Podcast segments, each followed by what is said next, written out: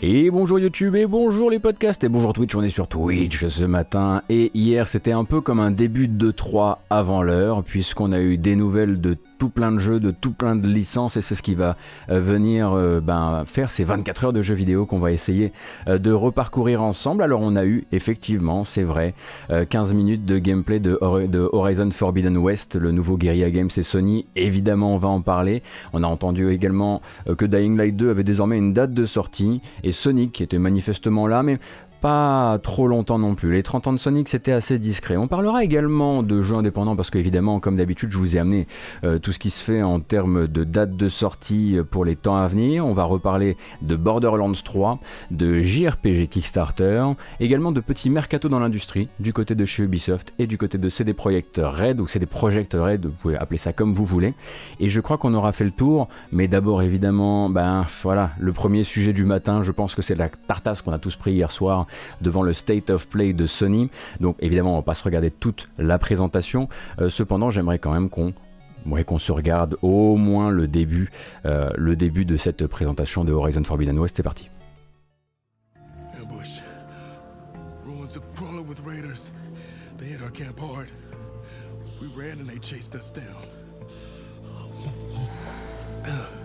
Aaron was away from camp, scouting. I bet he's still out there. What was that? Raiders got machines on their side. Claw Striders. You should go after Aaron.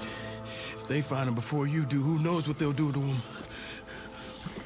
No, I... You're injured. I have to... Uh, don't worry about me. I'll make my own way out. Get going. Okay. Yeah.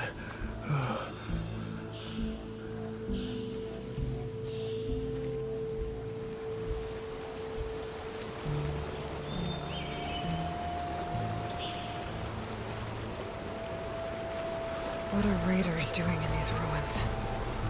I hope Aaron is okay.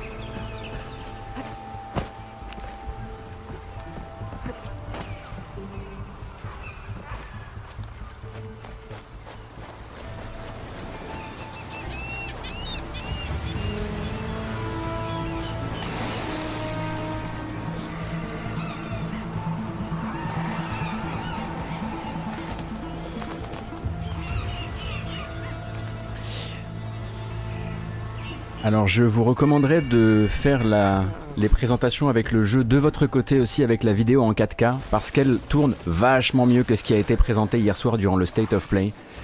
Euh, et très honnêtement, beaucoup de chutes de framerate qu'on a vu durant le State of Play, c'était déjà arrivé pour, pour Ratchet Clank, ne sont pas dans la vidéo 4K 60, enfin 4K 30 FPS évidemment, euh, qui est disponible sur la chaîne PlayStation.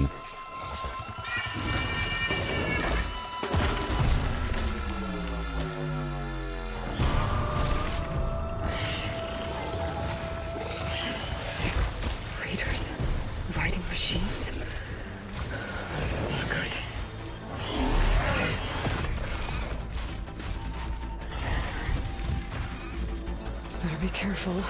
There might be more.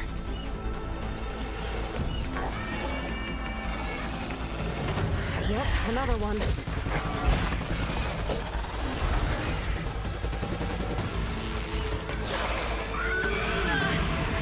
I need to get clear.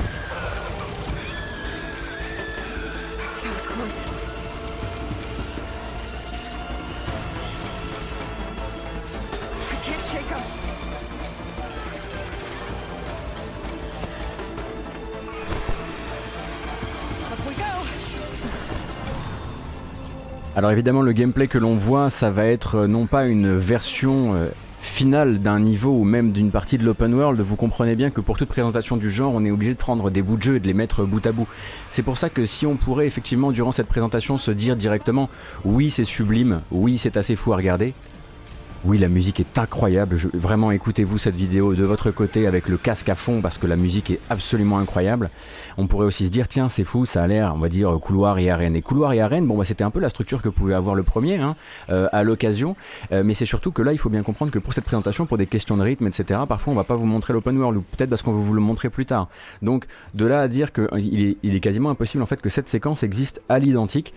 Il y a probablement en fait des connecteurs, des connecteurs entre qui sont pas des, qui sont plus des moments de libération euh, qui ne sont pas dans cette présentation. Donc pour l'instant, je ne jugerai pas moi de cette partie, on va dire, euh, ça a l'air dirigiste ou ce genre de choses.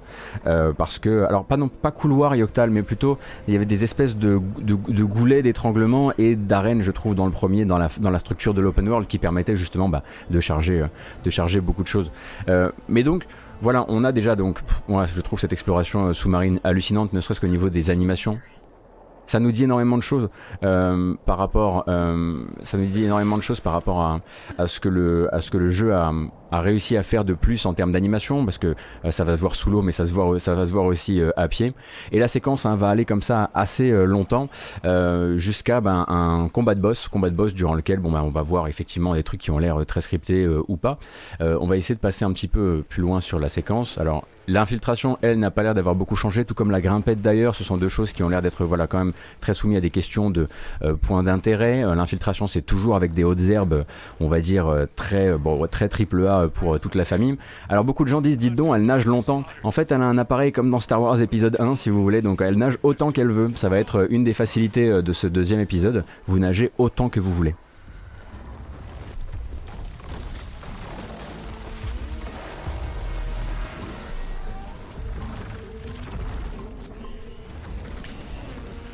Allez, on va avancer un petit peu. Donc là, ça va être du combat contre des humains. Alors, a priori, il y avait de l'amélioration hein, à mener de ce côté-là. Et boum Désormais, elle est capable de dégainer une ulti à la Street Fighter. Euh, bon, on imagine évidemment sous condition, euh, qui va permettre de faire une, d'enchaîner ensuite sur une petite acrobatie à la Breath of the Wild. Ça, ça marche plutôt pas mal, hein, cette, euh, cette phase-là, je dois dire. Euh, et un peu plus tard dans la séquence, on va rentrer donc sur ce, combat de boss. Combat de boss, donc, qui va être un combat avec des phases, euh, beaucoup de physique, hein, puisqu'à un moment, donc, c'est une espèce de. comment ça s'appelle le Tusk Comment s'appelle-t-il déjà? Je sais jamais comment il s'appelle en anglais.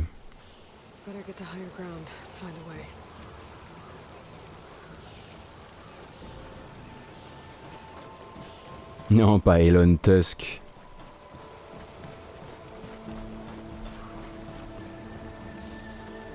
Enfin bref, le le méca mammouth quoi. Et en fait, il a voilà, il a des a des servants sur son dos sur une sorte de petite nacelle et à un moment on va pouvoir elle, arrache la nacelle euh, et ça va être un moment où effectivement on se dit oh waouh ça on se pose plus de questions, voilà une sorte d'olifant.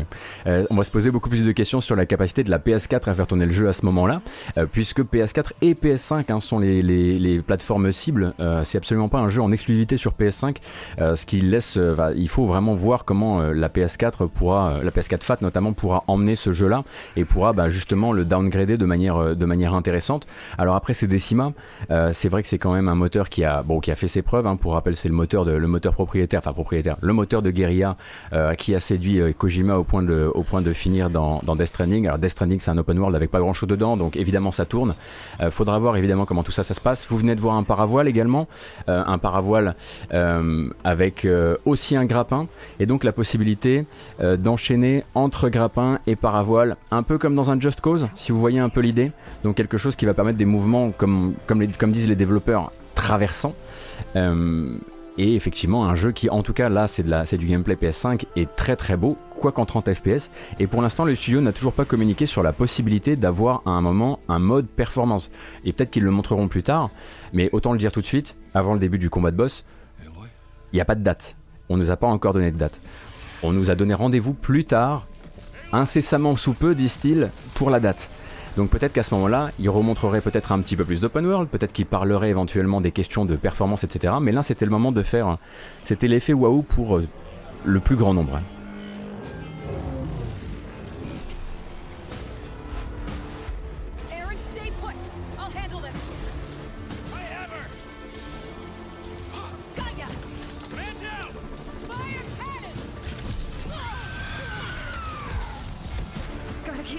Alors un détail qui est assez fou, vous allez voir que quand ce combat de boss euh, va commencer, et que notre olifant du jour va commencer à utiliser ses capacités laser, il va mitrailler le sable avec ses lasers et les lasers laissent toujours des traînées en temps réel dans le sable parce que ça c'est pas du scripté du coup.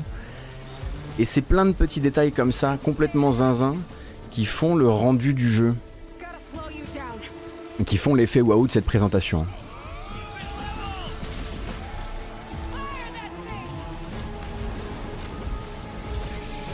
J'avoue qu'ils auraient mieux fait de vitrifier le sable, ouais.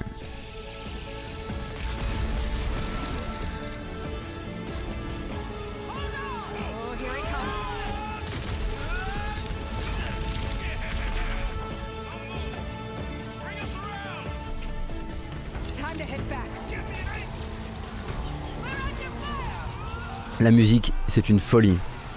Si c'est toujours... Ah voilà. Ça par exemple, on se dit que la PS4 à ce moment-là, la FAT, elle risque de faire genre...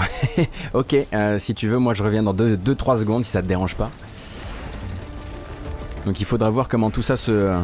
Comment tout ça s'articule. Mais là on est quasiment sur la fin de la, sur la, fin de la présentation. Et oui, comme vous avez pu le voir, euh, très scripté toujours hein, ce grappin. Euh, là-dessus, il n'y a pas plus de. On est, on rentre pas dans une liberté, on va dire, à la Breath of the Wild, même si effectivement l'arrivée du paravoile va être un plaisir, dans la mesure où j'imagine que vous vous souvenez des, moments où on avait un petit peu de, verticalité euh, et enfin de très très beaux panoramas dans Horizon, et où on ne pouvait pas, enfin dans Zero Dawn, et on ne pouvait pas se lancer dans le vide. Alors que dans un jeu qui sortait un peu à la même époque, justement, on pouvait, et c'était quand même assez frustrant. Bon, je vous passe le reste. Hein. Là, à partir de là, de c'est de l'histoire. Et bon, on peut quand même se le dire, c'est plutôt, euh, ça en jette plutôt pas mal, quoi. Hein, euh, cette petite présentation, je trouve qu'entre le rythme, euh, entre les, les nouveaux effets, entre bah, la claque, voilà, de base, hein, ne serait-ce qu'en termes de gestion des particules, de gestion de l'éclairage, etc. Effectivement, s'ils si cherchaient une deuxième vitrine après Ratchet Clank, ça, y a pas de souci, ils l'ont. Hein, ils n'ont pas, pas à s'inquiéter pour ça. donc maintenant, il n'y a pas de date et il faudra donc attendre un petit peu plus. Il faudra attendre le 3, on le comprend, hein, un moment ou un autre Sony va euh, sortir du bois pour nous annoncer cette date. Pour rappel, euh, et jusqu'à preuve du contraire, Jim Ryan, dès qu'il en a l'occasion, rappelle que c'est un jeu de 2021, qu'il ne ratera pas son rendez-vous, qui devrait du coup nous l'amener vers octobre-novembre tel qu'on l'imagine. Et peut-être que ce sera l'occasion entre les deux, bah de effectivement de, bah de nous parler de de nous parler d'un mode, euh, d'un mode performance, de nous parler de, du monde ouvert aussi. Puisque comme je le disais, hein, cette, voilà, cette présentation, je suis quasiment sûr qu'on peut quasiment s'engager là-dessus. Euh, si on va demain, euh, si on va demain accéder, demain après-demain pouvoir toucher au jeu, cette, mission ne ressemblera pas à ça. Je suis quasiment sûr, par exemple, que voilà, on pourra tout à fait sortir par la gauche, aller faire complètement autre chose, euh, que c'est des bouts, à mon avis, de, des bouts de jeu mis bout à bout.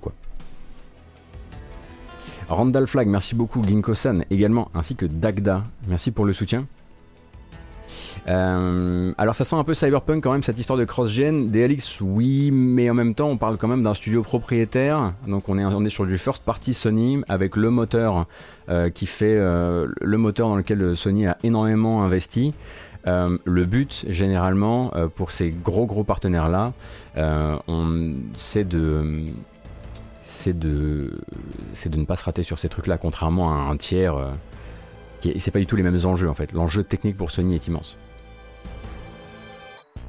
Ou alors c'est le début du jeu donc et, et c'est en couloir et ça s'ouvre plus tard. Alors ouais. Vanda en revanche c'est pas vraiment une vertical slice parce qu'une vertical slice est censée montrer tous les aspects du jeu. Euh, c'est-à-dire aussi l'open world, aussi les marchands, aussi tout ça. Vraiment une vertical slice, on doit pouvoir en quelques, euh, quelques minutes, une dizaine de minutes, une vingtaine de minutes, euh, avoir tous les aspects du jeu. Là justement, on n'a pas tous les aspects du jeu, c'est même plutôt l'inverse. C'est, je dirais pas que c'est une horizontal slice, mais on voit vraiment plus qu'est-ce que c'est qu'une mission très très formatée peut-être, ou, qu'est-ce que c'est qu'une mission très scénarisée dans le jeu. Mais ça veut pas dire que tout jeu sera comme ça. Ça on le comprend très vite.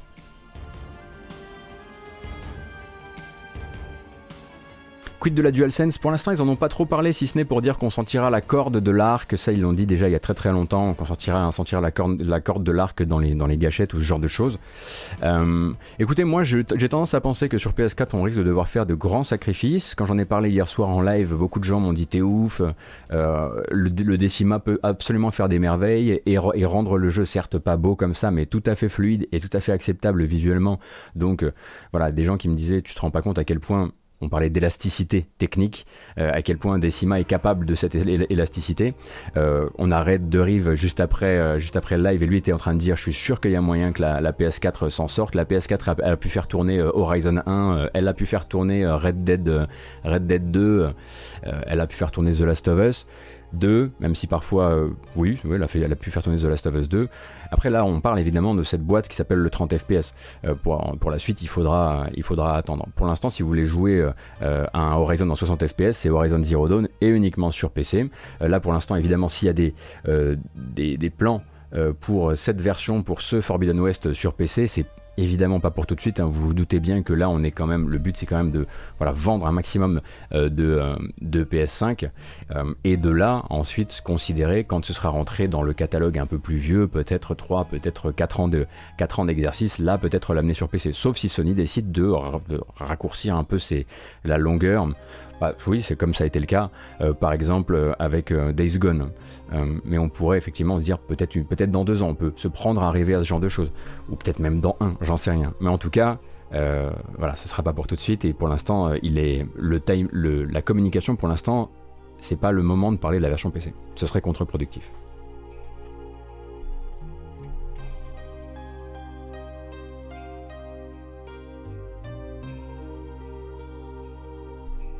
Ou alors ça va le faire à la Cyberpunk, mais Metallorian, encore une fois, hein, Sony peut pas se permettre ça. Pas avec un de ses euh, studios first party. Ils peuvent pas se permettre de sortir un jeu qui soit dégueulasse sur une des consoles du parc. Euh, imaginez, enfin, imaginez l'enfer. Ça n'a rien à voir avec le fait de. On peut tomber sur.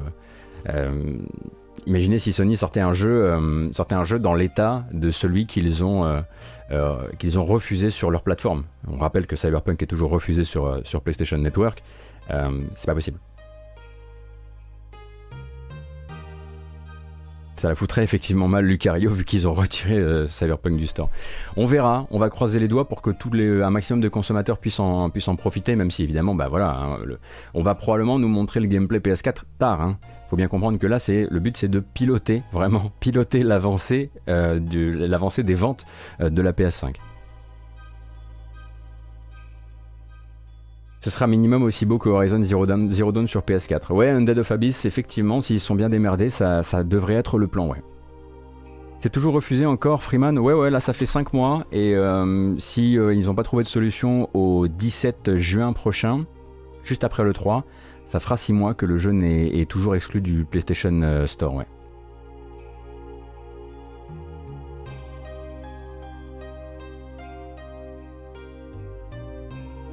Ton pré-shot Fork Motion, Forbidden West tournera sur PS4 comme Zero Dawn, il y aura juste des particules fixes, etc. en moins. Ouais, effectivement, c'est ce à quoi on peut s'attendre. Bah, c'est ce qu'ils vont, ce vont être obligés de faire, ça c'est certain. Alors, on va continuer, et on va continuer avec l'autre star d'hier, comment l'oublier? Euh, voilà, il a, secoué notre, euh, il a secoué notre période euh, de 18h à 18h15 c'était le feu. Une dinguerie. Les 30 ans de Sonic. Ça, c'est ouais, allé vite, hein. c'est allé vite. Il fallait pas cligner des yeux hein, pour celui-ci. Euh, donc les 30 ans de Sonic qui devait être une célébration organisée par Sega dans laquelle on allait, euh, euh, comment dire, nous annoncer bah, tout le futur de la licence et puis bah, surtout faire honneur à ce personnage emblématique du jeu vidéo, notamment en annonçant des jeux, mais aussi des collaborations, mais aussi des goodies et plein de saloperies à vendre. Et je peux vous dire que de la saloperie à vendre, ça, il y en avait, mais alors J'en ai tout le tour du ventre, mais quand même des annonces de jeux, donc nous on va s'intéresser à ça avant tout. Euh, et la première, et en tout cas la plus détaillée, euh, c'est celle qu'on avait déjà vu fuiter un petit peu en amont, un remaster de l'épisode Sonic Colors, donc épisode un remaster qui va s'appeler Sonic Colors Ultimate, et qui a donc une bande-annonce que voici. et qui arrivera le 7 septembre sur PS4, sur Xbox One, sur Switch et sur PC via Epic Game Store.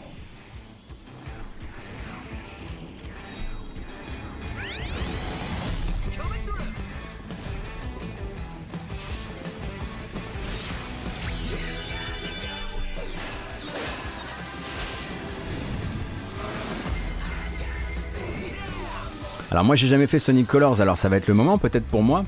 On parle d'un gameplay remanié, alors à quelle hauteur ça on ne sait pas parce que pour l'instant on n'a pas le détail. On parle de nouvelles fonctionnalités inédites, là aussi pof pof, on n'a pas le détail. Hein. De toute façon Sonic il avait pas le temps hier, il était probablement attendu ailleurs. Nouveau mode de jeu également. Euh, mais pour ça, il va falloir, et ma foi, se montrer un petit peu patient.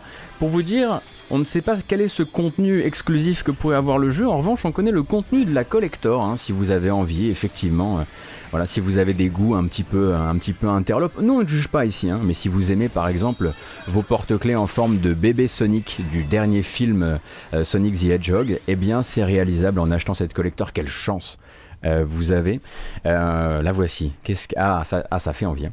Euh, et, et donc voilà, c'était la présentation de ce Sonic Colors Ultimate. Il avait fuité, c'était un, peu normal euh, qu'il apparaisse durant cet événement justement. Et puis à part ça, eh bien écoutez, on n'avait pas trop trop de trucs à se mettre dans le cornet, hein, puisque sinon en fait il y a eu euh, donc une série d'annonces où on nous a dit euh, vous êtes plutôt hip-hop, achetez-vous un collier en diamant à l'effigie de Knuckles. c'est pas des, vrais diamants, hein, c'est des strass à 10 balles, mais bon il y avait des trucs un peu gênants comme ça, il y avait beaucoup de trucs mobiles. Et puis euh, il y a eu quand même un One More Thing, au moment où on a tous explosé de rire en mode attendez, ça dure vraiment 15 minutes. Euh, il y a eu un One More Thing qui nous a présenté un autre jeu, un autre jeu pour lequel Sega n'a pas donné d'infos. Heureusement, Internet en avait quelques-unes et a commencé à nous les communiquer. On en parle juste après. D'abord, je vous préviens, c'est un teaser de 32 secondes, il n'y a qu'un logo, hein, donc euh, il faut en profiter un max.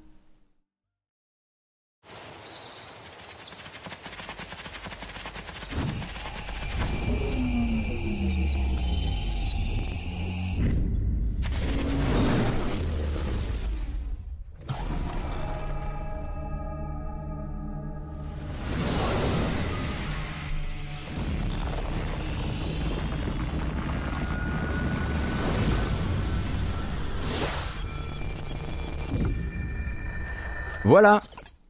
Ça fait plaisir, hein C'était juste pour dire, écoutez, euh, la team Sonic euh, travaille sur Sonic. Bah oui, on sait. Depuis 2017. Du coup, euh, vous avez rien d'autre? Non, non, la team Sonic travaille sur Sonic. Mais vous avez un titre? Non. Mais on a ce logo qu'on n'arrive pas trop trop bien à lire, si vous voulez. Voilà. Donc rendez-vous en 2022 pour le nouveau Sonic de la Team Sonic. Heureusement, Internet s'en est chargé, hein, évidemment, de nous sortir les informations, parce que des joueurs avaient été conviés à des séances de playtest durant euh, ces dernières, euh, durant la dernière a, eu lieu, il me semble, l'année dernière. Et du coup, et bien sûr, Reddit euh, sont sortis quelques infos. A priori, en interne, excusez-moi, c'est les cafés. En interne, le jeu serait appelé Sonic Rangers et on parlerait a priori. Alors attention, d'abord, disclaimer. Toute information qui vient d'un playtest, ça vient d'un développement de jeu. Un développement de jeu, ça change énormément. Vous l'avez, je pense que vous l'avez compris au fur et à mesure des années. Donc, ce qu'un joueur a pu découvrir durant une séance de playtest il y a deux ans n'est peut-être plus le jeu actuel. En revanche, il y a un an, il y a deux ans, Sonic Rangers, c'était un monde ouvert, inspiré par Zelda Breath of the Wild, avec des tours à déverrouiller, des énigmes et des défis de plateforme répandus dans cet univers et des combats en tour par. Euh, non, pas. des combats en temps réel basés sur le fait de courir autour des ennemis en leur tapant dessus. C'est ce que les infos laissent penser pour le moment. Et on était sur un jeu qui était, comment dire, en développement et plutôt rappeux encore, hein, rough comme disent les ricains. Euh, et à partir de là, effectivement, la plupart des gens qui ont dit oui j'ai pu essayer ce jeu durant des séances de playtest sont tous s'accordent tous à dire que c'était pas top. Mais en même temps, quand on vous fait essayer un jeu alors qu'on est encore en train d'en calibrer les mécaniques, c'est assez facile de faire quelque chose qui soit pas top. Beaucoup de jeux qui sont devenus brillants ont été pas top à un moment. Mais bon, a priori, effectivement, la team Sonic euh, aurait vu Breath of the Wild et se serait dit, bah attends, un open world Sonic où on pourrait courir partout, euh, avoir des petits, des, des, boss à buter, euh, etc. Donc a priori, l'open world serait, enfin dans le, dans le monde ouvert, il y aurait des boss à buter. Quand on, on bute ces boss, enfin quand on bat, pardon, on ne tue pas dans Sonic. Quand on, quand on purifie ces boss, on récupère, sauf si c'est des robots, on récupère des orbes et avec ces orbes-là, on irait dans un cyberespace. On pourrait ouvrir des espèces de portails qui vont dans un cyberespace et dans le cyberespace, c'est des niveaux à la Sonic Generations. Voilà c'est ce qui aurait été vu par des playtesters durant ces deux dernières années.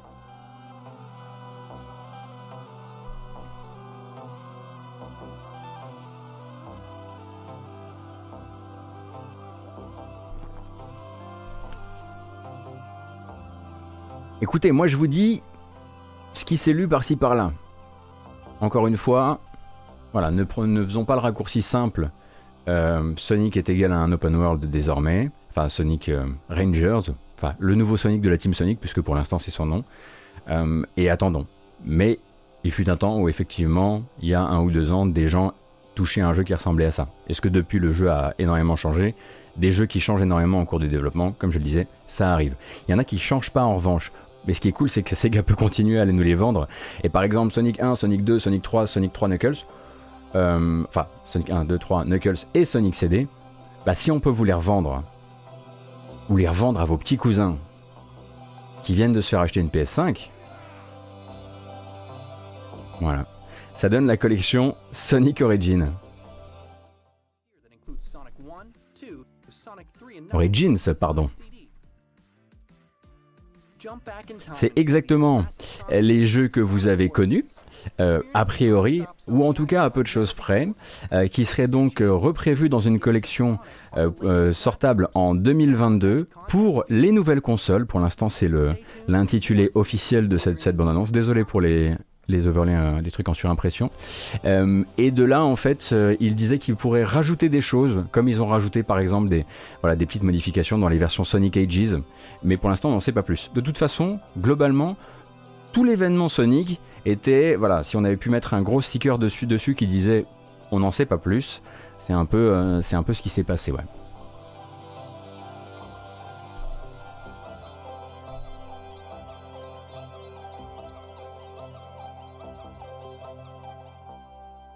En 4K 60 fps, non, je pense pas, non. On est toujours sur les, versions, euh, les versions 4 tiers, euh, très à l'ancienne.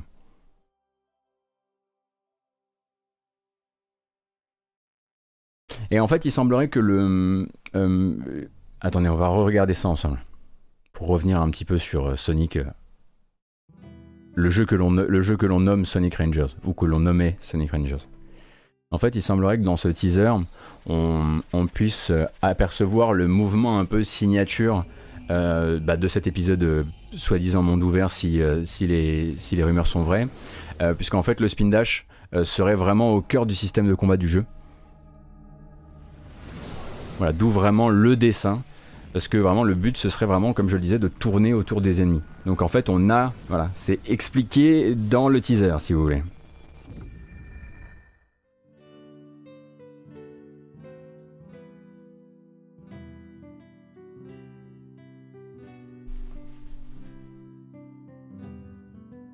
je me sens vraiment comme le pire. Euh, le, pire, le pire influenceur rumeur quand je vous raconte ça, mais bon, là, il y en a suffisamment qui sont sortis hier. Je, suis vraiment, si ça avait été un classique, un truc qui ne soit pas un open world inspiré par Breath of the Wild, je vous l'aurais dit aussi. Hein. Mon but n'est pas de choquer. Mon but n'est pas de faire du clic avec ça, comme vous avez pu le remarquer avec euh, le JPEG qui vous a amené jusqu'à cette matinale ce matin. Et on continue donc avec euh, l'autre euh, star, oui, parce qu'il y, a eu des présentations de jeux toute l'après-midi d'hier. Alors il y en a eu hier matin aussi, mais c'était Dragon Quest et on a discuté de tout ça. Euh, on a discuté de tout ça dans la matinale d'hier. l'autre star, en tout cas le survivant ou même le, le rescapé, c'était Dying Light 2, puisque Techland euh, après avoir donné rendez-vous une première fois pour dire vous aurez des nouvelles du jeu et en fait euh, pas trop, là avait vraiment donné rendez-vous pour vraiment donner des nouvelles du jeu et Dying Light 2 va sortir. Dying Light 2 va sortir le 7 décembre. Voilà, c'est daté, c'est voilà, c'est sérieux cette affaire maintenant. En tout cas, ils pensent qu'ils sont capables d'aller au bout des choses. Il y a une longue bande annonce qu'on va regarder en discutant un petit peu de tout ça. Donc Dying Light 2, le pitch n'a pas changé. Hein. Par exemple, on est toujours dans cette ville, euh, dans cette ville qu'on appelle The City, qui est un peu la dernière ville dans laquelle les humains ont réussi à s'organiser relativement proprement. Alors avec des factions hein, diverses, et ce héros, Aidan, euh, Aidan qui est un spécialiste du parcours, qui, euh, eh bien, lui est un outsider, il vient d'arriver dans cette ville, il a hâte de voir ce qu'elle peut lui apporter, comme on disait dans Pharaon. Euh, il va surtout en fait pouvoir porter euh, un regard assez neuf sur les intrigues de factions de cette ville, qui vont bah, du coup opposer, opposer des humains. Alors ça c'est des anciennes présentations, hein. on voit, voilà, ça c'est du gameplay de l'E3 2019. on va avancer un petit peu.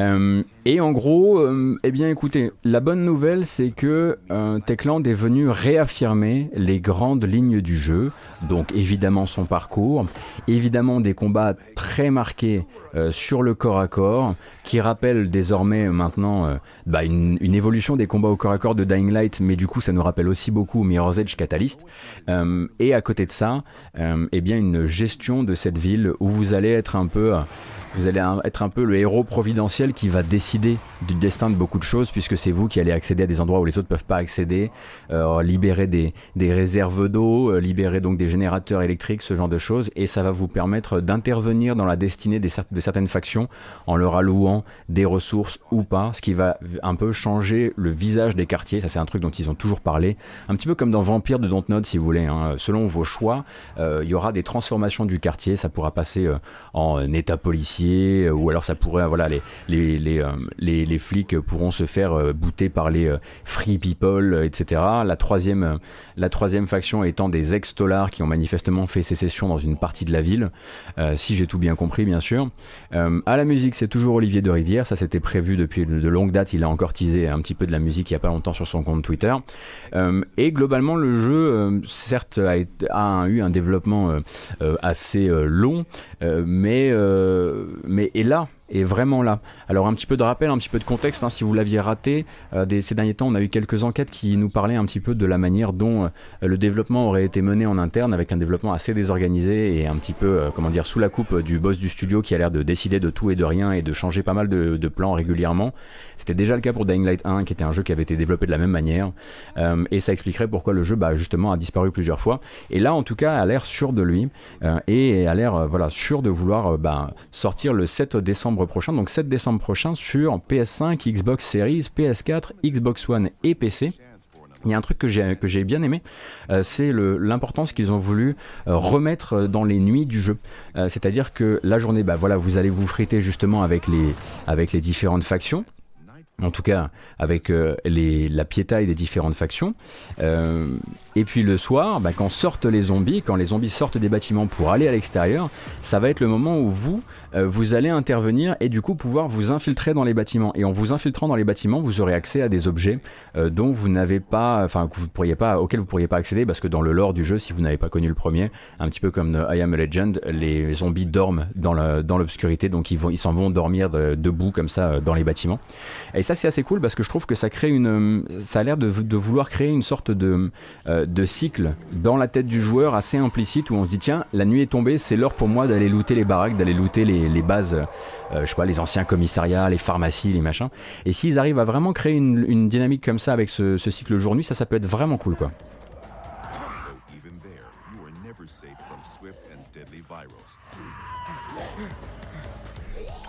Team Flippette ici, est-ce que le, euh, et le premier était bien stressant de nuit? Ah bah oui, tu, imagines. Euh, est-ce que c'est juste multi? Non, Jalonimo. Effectivement, il y a toujours cette, euh, il y a cette possibilité donc de jouer en coop. Ils en, ont reparlé très rapidement, mais ils n'ont rien montré pour l'instant. Il me semble qu'ils l'ont juste mentionné. Honnêtement, moi j'ai failli le laisser passer. C'est quelqu'un du chat qui me l'a rappelé hier soir quand on a regardé la présentation. Donc pour l'instant, ils l'ont vraiment présenté en, mode solo. et voilà, c'est Dying Light 2 vivant. Euh, euh, et, c'est quelque part, euh, quelque part déjà pas mal. Hein, comme toute chose, hein, ces vidéos-là, je vous encourage à, essayer, à aussi aller les redécouvrir de votre côté, avec le son à bloc, etc., pour profiter bah, du travail musical. Vous savez que ça me tient à cœur.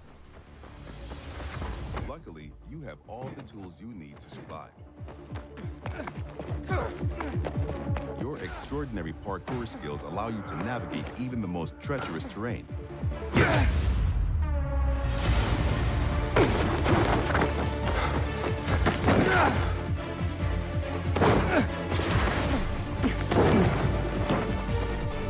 On the roofs, you can count on your parkour acrobatics to save your life. But often, you'll have to face your enemies head on. And then you have to be smart, resourceful, and determined. Ah oui, d'accord. Non, mais les gens sont énervés. Les gens sont tendus en ce moment. Vous avez remarqué à quel point c'est infiniment plus fluide que quand on l'a découvert en streaming. En streaming, quand on a vu le personnage qui tirait, euh, qui tirait un garde vers le, dans le vide, on a vu trois frames. On a vu la frame du personnage en haut, au milieu et, euh, en train de tomber. Et c'est pareil hein, pour le State of Play. Je sais pas comment ils n'ont pas réussi à avoir encore de bons contrats euh, avec, avec soit YouTube, soit, enfin surtout sur Twitch, pour pouvoir diffuser des, diffuser des vidéos avec de, de meilleures qualités de diffusion dans ce genre d'événement, quoi.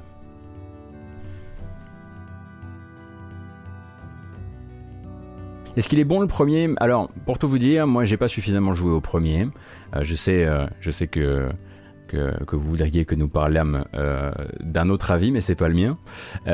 et moi j'ai pas suffisamment joué, très honnêtement, je me suis beaucoup intéressé au, deuxième à partir du moment où on m'a dit qu'ils avaient des velléités, on va dire, RPG. donc, mais le chat. déjà hier était rempli de gens qui avaient beaucoup aimé le jeu et globalement il me, semblerait que c'est aussi un jeu qui s'est pas mal amélioré avec le temps aussi son, extension manifestement est, est très chouette et euh, hier, je lisais beaucoup de euh, il faut y jouer à plusieurs. Est-ce que c'est ce que vous pensez ce matin, les publics n'étant pas les mêmes le matin et le soir sur Twitch?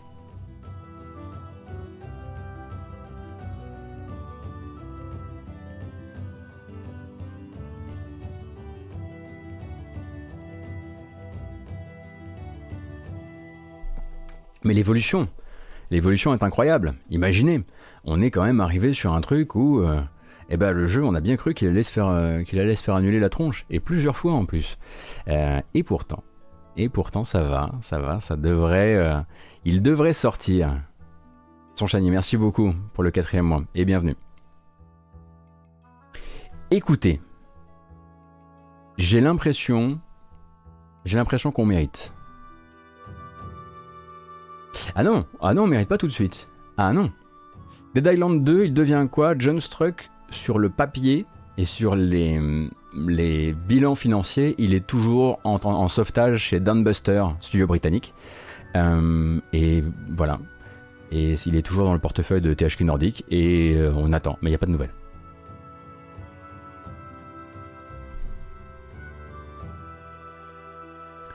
Il est bien cet emoji en revanche là.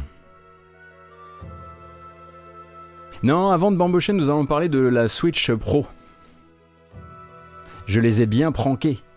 On va en parler rapidement euh, si vous le voulez bien, euh, puisque dans la journée d'hier, donc euh, voilà, il y a des choses qui tiennent, d'autres qui tiennent évidemment moins. C'est marrant parce que hier, quand on discutait, donc on, parlait notamment de cet insider de chez, enfin qui inside beaucoup de choses à propos de, chez Nintendo qui avait plaisanté, je m'en étais rendu compte, on m'en rendu compte en plein milieu de live, plaisanté sur le fait que Nintendo pourrait annoncer cette, cette Switch 2 dans la journée. Donc je vous avais dit dans la vidéo, ah bon, bah manifestement c'est une plaisanterie. Et quand on a raccroché, dans l'après-midi, c'est Jason Schreier qui disait c'est possible que ça arrive dans la journée en fait, ou ce soir. Et là, lui, quand il dit ce soir, bah, c'est pas le même fuseau horaire que nous. Du coup, bah, la question c'était est-ce qu'on allait se lever, ce matin avec une annonce? Non. Euh, mais on est toujours, hein, effectivement, hein, Eurogamer depuis a corroboré euh, les informations de Bloomberg et euh, confirme que Nintendo est bien en route pour annoncer cette nouvelle Switch dans les 15 jours viennent, euh, dans le but justement de permettre aux éditeurs et aux développeurs de présenter leur jeu Switch sur la version Pro. A priori, sur une demande des éditeurs, ils auraient voilà, ils précèdent le 3 avec cette annonce de console, de manière à pouvoir, à ce que la Switch Pro, ou je sais pas comment elle s'appellera d'ici là, parce qu'elle a un nom, on sait qu'elle a déjà un nom et qu'elle s'appelle pas juste la Switch, euh, qu'elle soit déjà une réalité dans la tête des gens. Euh, Switch Pro, ça veut dire quoi, Pêcheur 6 Alors, ça veut dire une console avec. Euh, c'est pas comme entre la marque 1 et la marque 2 qui changeait quelques trucs dans l'architecture de la console pour consommer moins d'énergie. Euh, c'est une Switch avec un écran plus grand. c'est une Switch avec plus de puissance à l'intérieur, avec une puce Nvidia qui devrait aider à créer du DLSS. Donc ça, on en parlait dans la matinale d'hier, j'en reparlerai pas aujourd'hui. et donc c'est une nouvelle, nouvelle console qui ne vient pas complémenter la gamme Switch, mais viendrait à terme remplacer euh, la Switch actuelle, c'est-à-dire qu'on continuerait à vendre la Switch jusqu'à ce qu'il n'y en ait plus, et ensuite ce serait celle-ci qui prendrait le relais, euh, enfin jusqu'à ce qu'il n'y en ait plus en stock, et ce serait celle-ci qui prendrait le relais et elle cohabiterait juste avec la Switch Lite, et donc avec un écran OLED, euh, comme on le disait, et aussi, qu'est-ce qu'on avait dit d'autre à son propos? C'est à peu près tout, hein. Et effectivement, ah oui, le prix. Et un, prix qui remonterait au-dessus du 300 dollars, sachant que chez nous, le 300 dollars est un 329 euros. Euh, du coup, voilà, plus cher au lancement. Avec, a priori, euh, un, objectif pour Nintendo qui est de réussir à contourner de manière futée les pénuries actuelles en, en semi-conducteurs pour ne, pour ne pas avoir de problème et pouvoir commencer la production en juillet et la distribution entre septembre et octobre. Distribution partout. Hein.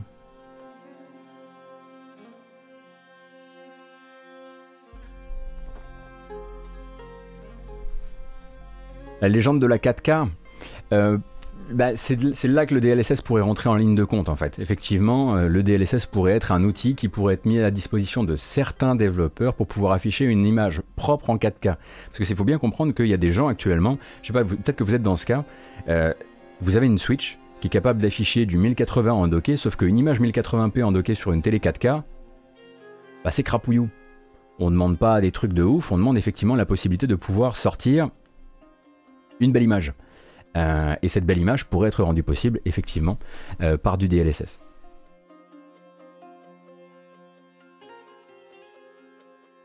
Perso, j'y crois pas du tout à cette histoire de contourner la pénurie. Toutes les industries qui utilisent des semi-conducteurs sont dans la même galère. Je vois pas comment Nintendo contournerait ça. Bah, je sais pas du tout non plus. Et en même temps, je connais pas suffisamment le sujet pour pouvoir être euh, pour, pouvoir être tranquillement, euh, pour pouvoir faire des annonces pareilles euh, aussi, aussi de manière aussi détendue. Il me semble aussi, il n'y avait pas une rumeur. Alors attention, là on rentre, on rentre sur le terrain de la rumeur parce que ça c'est des informations pour la Switch Pro, etc. C'est pas moi qui les ai sorties de mon chapeau. Hein. Donc c'est récupéré auprès de proches justement des fabricants, donc chez Samsung notamment. à côté de ça, il y a il y avait la rumeur, je crois, d'une euh, de fonctionnalité Bluetooth euh, Bluetooth casque, non? On est toujours en attente de ça, on est d'accord qu'il n'y a pas de Bluetooth dans la, dans la console. Parce que je dis ça, moi. Euh.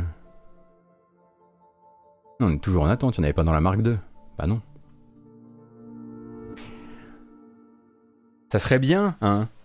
On est, on est en 2021, Air Bramar. Hein? Je sais pas.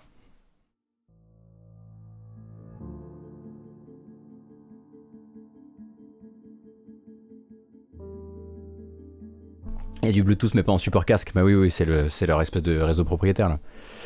Euh, il y a des dongles qui le permettent. Bah, je savais même pas que vous voyez, je savais même pas que ça existait les, les dongles qui le permettent. Mais euh, espérons, croisons les doigts, ma foi. Pourquoi pas? Il s'agirait de grandir, effectivement. Euh, bon bah de toute façon là, hein, voilà, je vous en ai parlé maintenant. tant qu'on n'a pas plus de nouvelles, je vous en reparlerai pas chaque jour comme étant un truc brûlant, etc. Parce que indépendamment des blagues qu'on peut faire sur euh, les rumeurs, le teasing, etc. C'est pas mon objectif ici. Euh, mais c'est dans les 15 jours voilà, qu'on devrait avoir des informations euh, autour de la console.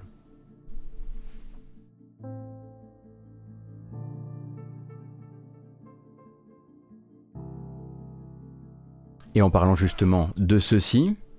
Ah oui, d'accord. On parle là-dessus. Merci beaucoup Alpha X R6, merci beaucoup pour les gifts, c'est très gentil. Euh, on va rester chez Nintendo si vous le voulez bien avec une vidéo dont en fait j'attendais de pouvoir vous parler quand elle arriverait en version française ou anglaise parce qu'elle est sortie avec un petit peu d'avance sur le compte Japon, euh, le compte YouTube Japon de Nintendo. Euh, bah ça, ça va faire plaisir évidemment parce que je crois que celui-ci beaucoup de gens l'attendent ou en tout cas juste beaucoup de gens sur ah non mais je suis désolé on va encore faire ça. On reste juste chez Nintendo après promis parce que juste beaucoup de gens se juste se sont heureux de savoir que le jeu existe. Après, j'arrête de vous arnaquer sur la bamboche, on part... Non, on, ira, on ira, promis. Mais d'abord, euh, voilà, d'abord.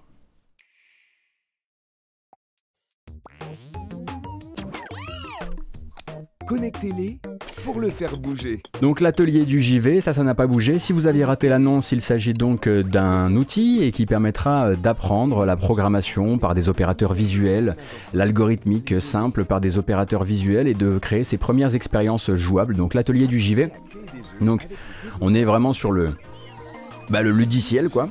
Euh, et bah, il se remontre du, coup durant cette nouvelle bande-annonce, et puis surtout il se remontre parce que certains journalistes ont pu au moins voir tourner le jeu. C'est le cas notamment de Nodus sur Gamecult. Vous pourrez lire euh, une, petite, euh, une petite bafouille à son sujet, euh, au sujet du jeu par Nodus sur Gamecult. Et donc on voit là, là le petit système d'opérateurs qu'on appelle des nodons, euh, qui sont des petits mecs absolument voilà, très sympathiques comme ça et très espiègles avec lesquels on va créer euh, des expériences. Alors on pouvait forcément se poser la question de comment tout ça ça va être partagé, euh, comment Nintendo en laissant une telle liberté sur bah, justement les objets, la taille des objets, la forme des objets qu'on va créer, va pouvoir garder l'esprit à Nintendo. Eh bien tout simplement en ne proposant pas de mode de partage tel que vous pourriez l'imaginer, c'est-à-dire qu'il ne va pas y avoir d'explorateur euh, de niveau, avec un système de notation, avec des mises en avant ou quoi que ce soit. Tout va se faire par partage, soit de votre idée créateur, soit de, votre, de, de l'ID directement euh, de telle ou telle création que vous avez réalisée. De là, Nintendo Hop se désengage de toute la partie euh, modération de toute cette affaire. Et ensuite, euh, c'est à, vous de, à vous partager ça. On imagine que très rapidement euh, se créeront donc des sites qui permettent de partager, donc de, recenser des créations du genre. Et vous pourrez également créer en mode privé ou en mode libre. Le, le, truc étant, du coup, si, vous, si vous créez en mode libre, en fait, vous... Bah, bah, vous êtes des libristes, quoi. C'est-à-dire que vous donnez accès à des bouts de jeux vidéo, les gens peuvent les récupérer de leur côté et continuer à construire dessus leur propre expérience. Par exemple, vous arrivez à créer une physique euh, cool pour un truc, euh, voilà, quelqu'un la récupère, se dit euh, Ah, tiens, ça pourrait faire un autre jeu avec ça, et hop, mais il faut que vous ayez accepté, il faut que vous ayez dit, voilà, je veux bien partager ma création en mode libre. Euh, donc euh, voilà, l'écosystème va se gérer comme ça. Je dois vous dire que moi, je suis pas particulièrement mécontent de voir que l'écosystème va se gérer comme ça quand je vois, ne serait-ce que les problèmes que peut avoir actuellement un Little Big Planet 1. On en parlait il y a pas longtemps en matinale, euh, mais même globalement, ça n'a pas empêché. Il me semble que pour Mario Maker, il y a un petit peu de Mario Maker, il y a un petit peu plus de, de, curation euh, et, de, et de mise en avant, il me semble. Euh, mais je pense que voilà, la communauté de ces jeux-là peut tout à fait tomber d'accord pour se retrouver et se partager ces niveaux en dehors de l'écosystème Nintendo. après, il faudrait effectivement qu'ils arrivent quand même à garder la main et qu'il puisse y avoir une moyen, un moyen de remonter facilement des trucs. par exemple, si on commence à se partager des codes, commencent à être partagés sur le net, à ce que ce soit pas des codes avec du contenu offensant, voire carrément haineux. Euh, pour ça, il faudra que Nintendo soit très alerte. Utilisez toutes sortes de nodons. Ajoutez de la musique d'ambiance. jQuery sur Switch, fonce Goto, soigne ton trauma. Alors on rappelle que le but, euh, le but n'est pas euh, avec cet atelier du jeu vidéo de faire un Dreams euh, pour Nintendo. Hein. le but c'est vraiment de, de l'initiation pour les plus, pour les plus jeunes. C'est plutôt de créer des vocations, hein, ce jeu-là, de créer des, voilà, de quand même de révéler à certains peut-être leur esprit logique et leur envie de créer des choses autour de la logique. Donc on n'est pas du tout sur le but. En fait, le, le but de celui-ci, j'en parlais la dernière fois en matinale, mais le but de celui-ci va être moins, permettez-moi cette expression, la finalité que le voyage. Alors que Dreams, le but c'est quand même la performance finale euh, et euh, quand même de faire travail, de, permettre un nouvel endroit d'expression à des gens qui sont voilà qui sont déjà quand même très euh, très bons à ce qu'ils font quoi, ou meilleurs à ce qu'ils font, ou qui ont d'autres projets. Ah non, je dis pas que c'est uniquement pour les plus jeunes, mais je trouve que voilà, à mon avis, il est ça, ça doit être un petit peu plus un créateur de, vocation que Dreams. En tout cas, en première, en première vision comme ça.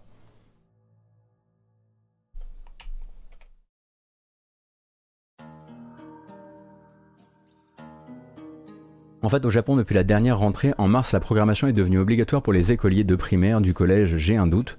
Du coup, ça s'inscrit dans cette logique. Ok. Oui, puis c'est plus ludique effectivement à la, fabrication. Il euh, y, a vraiment un côté, euh, c'est fun de fabriquer. Et, pas juste euh, merde, merde, merde, ça marche pas. voyons un petit peu, voilà, quand je repasse côté jeu, à quoi ça ressemble quoi.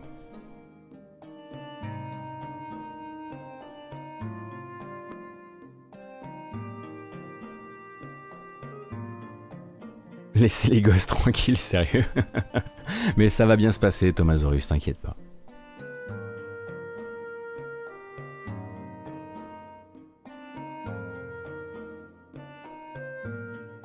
Vu leur niveau en programmation d'entreprise, je travaille au Japon, c'est pas plus mal. Ah merde, Asaike, je savais pas. Je me demandais justement il y a pas longtemps si, euh, si cette impression que euh, la génération avant la, nôtre avait euh, vraiment raté certains virages était très européenne ou très française. et je me demandais justement si au Japon c'était différent. Ouais, d'accord, d'accord. Non, mais j'arrête de contourner l'évidence. Ah, j'ai capté, j'ai capté. Ça va. Je vois bien qu'il est plus possible d'avoir des discussions quand vous avez décidé. Quelle dictature En même temps, on est vendredi, c'est normal. Donc si c'est votre première ici, c'est possible que ce soit votre première ici. Euh, il nous arrive de bambocher. On bamboche généralement quand il y a beaucoup de monde. On s'auto-congratule d'avoir réussi à, rassembler autant de gens. Puis c'est une manière pour moi de remercier euh, tous les gens qui ont amené leurs cousins, leurs tontons, leurs tatis, les grands-mères. Tout le monde est sur Twitch pour faire gonfler les chiffres. Euh, donc merci beaucoup. Nous sommes combien aujourd'hui? Attendez que je regarde quand même. Ah oui, quand même. Eh, c'est pas mal.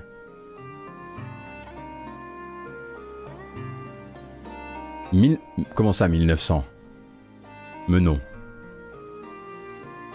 Vous plaisantez. Ça va, hein, quand même. Moi, je vois 1860. Euh. C'est pas rien C'est pas trois personnes Allez Allez Allez Allez Ouh Allez, c'est parti.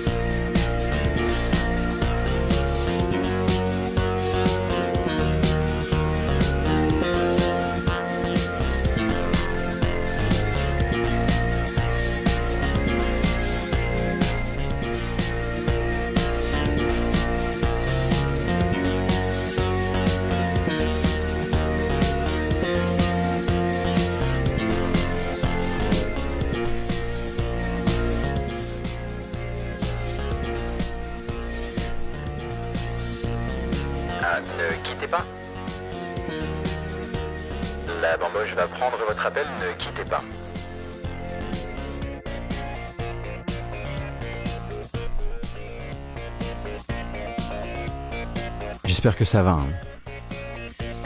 Excusez-moi, j'étais... Voilà.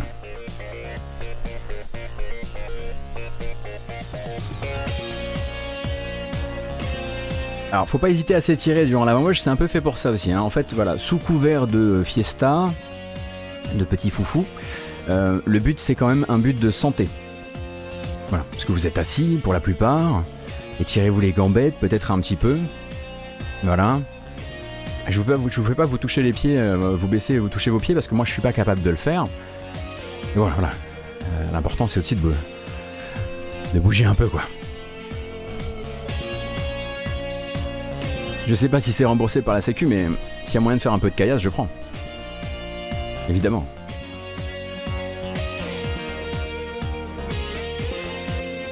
Alors le morceau dure 10 minutes, donc on va pas le faire en entier, hein.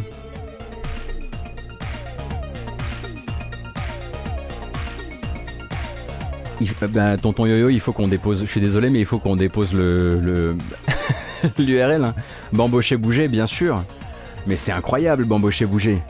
Ah mais attends, mais ça, il faut en faire quelque chose. Allez, je note. Ça pourrait servir. Vous avez remarqué, hein Toutes vos idées sont réinvesties sans votre accord dans la matinale. Voilà aucune idée, aucune suggestion n'est monnayée, rémunérée, rien, rien, rien. À chaque fois, c'est la même chose.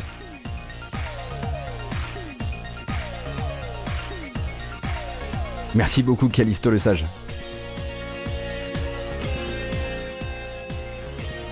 Ah. Vous avez raison, on ne voit plus manier, c'est un problème.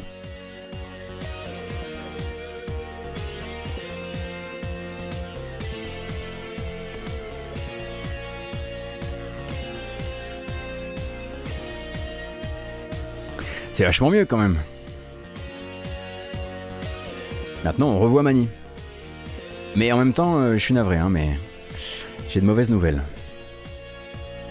En revanche, on fait plus la fête. La bamboche, c'est terminé. Ouais, on peut pas faire ça toute la, matinée, hein. Parce que euh, déjà parce qu'à un moment les ayants droit vont me retrouver, ça c'est sûr. Si on commence à, s'ils commencent à se raconter que c'est une boîte de nuit ici le matin, et puis parce que c'est plus difficile, c'est beaucoup, c'est beaucoup plus difficile de, justifier, de justifier l'argent que je vous prends, honnêtement. Faut au moins donner l'impression que j'ai travaillé. Donc, navré, mais on va reparler de jeux vidéo. C'est sérieux hein, les jeux vidéo, hein. c'est sérieux là on joue. Euh, bon. Bon. Là je vous ai même. Euh, c'était quoi cette track C'était le morceau Argon Refinery sur la BO de Shatter.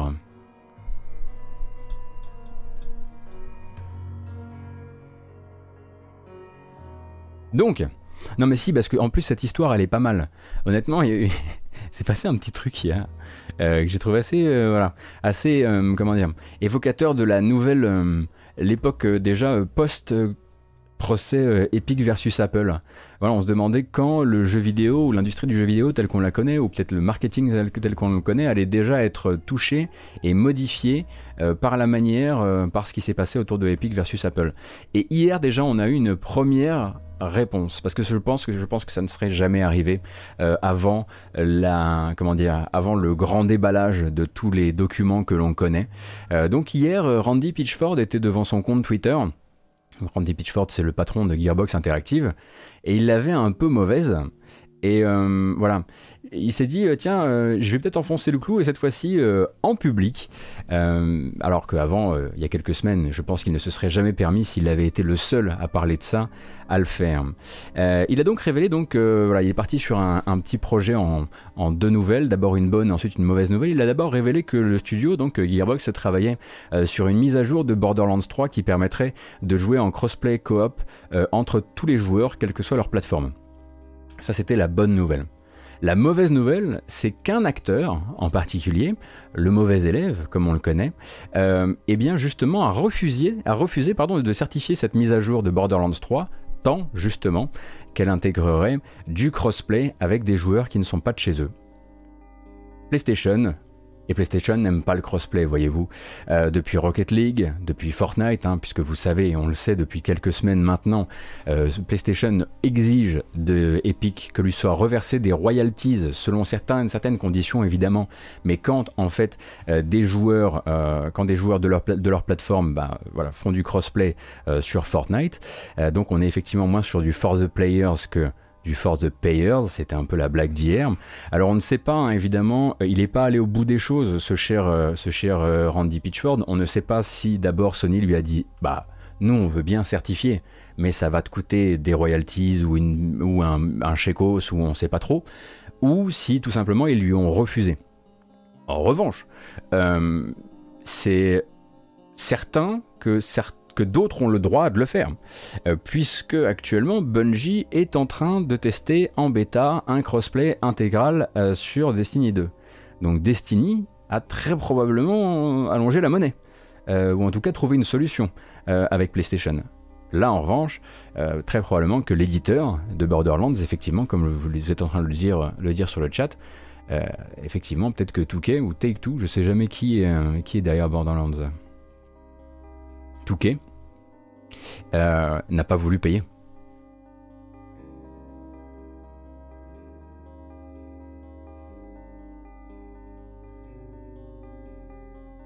Alors, moi j'avoue que je comprends toujours pas quelle est leur logique derrière ça. Je comprends pas quelle est la, logique derrière le fait de s'enfermer, de mettre des murs et des murs et des murs, et de passer euh, indéfiniment pour euh, le mauvais élève, et surtout pour le grognon, dans une période où d'autres font ça très bien, sont en train de s'enjailler euh, Nintendo, Microsoft dans une, dans une, comment dire, une espèce de bonne humeur communicative qui les fait tous passer plutôt pour des bons joueurs et pour des mecs tournés vers le futur. Euh, et je sais pas en quoi ça peut. Euh, est-ce qu'ils ont des, est-ce qu'ils ont des, des, des, preuves que c'est que ça, ça crée de la fuite d'argent?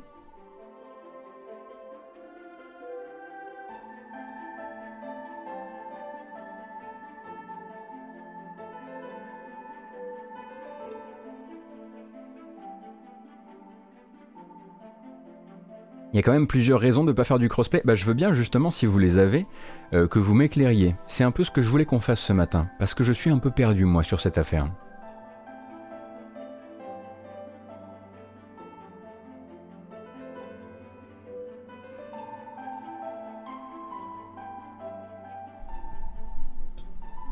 Parce que vous, pensez vraiment qu'il y a le côté parce que, ah, parce que tes amis ont plus besoin d'acheter la même console que toi? Ah d'accord. Ouais, effectivement, j'avais pas pensé à ça alors que c'est d'une évidence criante.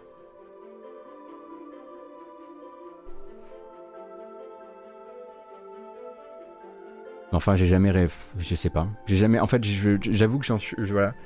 Je suis passé à côté parce que j'arrive pas à voir du, du, du, coup le côté. Euh, comment dire Je me suis jamais retrouvé dans une discussion où j'ai dit à quelqu'un Mec, achète une PS4, rejoins-moi. Bon, après, parce que je joue sur PC, donc la question s'est jamais probablement posée. En fait, c'est une question de bulle et de réalité. C'est une réalité que j'ai pas, du coup, je la comprends pas.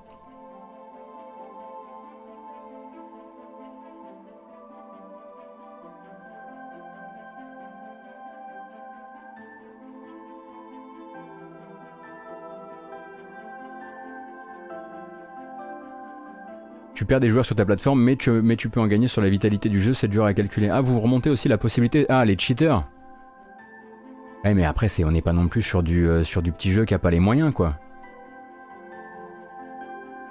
Oh, quoi que des cheaters, il y en a sur des, gros gros. Euh, sur des gros gros jeux, hein, c'est pas le problème, vous avez raison.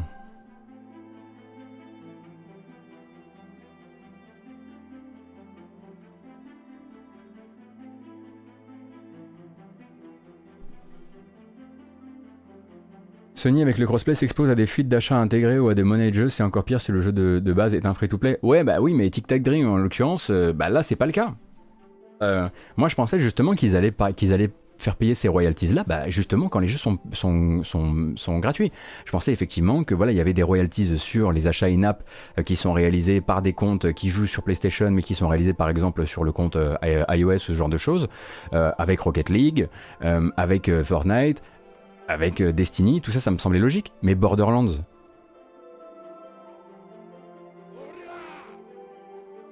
en fait, ça me semble moins l'axe principal qui est que l'on sait désormais à quel point les microtransactions sont très importantes dans les comptes PlayStation euh, et les 30% qu'ils prennent sur les microtransactions. Je comprends là, enfin je vois en quoi voilà, ils veulent absolument essayer de récupérer un maximum là-dessus parce qu'ils pensent qu'il y a du manque à gagner. Mais effectivement, sur, sur un jeu comme Borderlands, je vois pas, je pensais pas qu'il allait se retrouver dans la même situation. Alors je dis pas qu'il n'y a pas de microtransactions dans Borderlands, euh, même si je pense qu'il y a surtout des macro-transactions dans le sens, dans le sens où il y a du DLC et que le DLC c'est compté dans les mêmes, euh, voilà, c'est le DLC et microtransactions c'est rangé dans la même case euh, financière. Euh, cependant, c'est juste que, ça génère pas du tout le même flux de, de microtransactions. Ici on en parle, mais au final Sony fait payer seulement le dev éditeur. Qu'est-ce que le joueur en a à foutre? Bah là, c'est-à-dire qu'on se retrouve effectivement euh, avec, bah du coup, euh, il est, euh, bah, on se retrouve avec un nouveau jeu, bah qui, ouais, en fait, je me demande quel est le, quel est l'effet sur la, quel est l'effet sur la, réputation en fait. Parce que là, Borderlands va, va officiellement, hein, du coup, bah, vu qu'ils ont refusé, va être officiellement crossplay toute, toute, toute plateforme sauf PlayStation.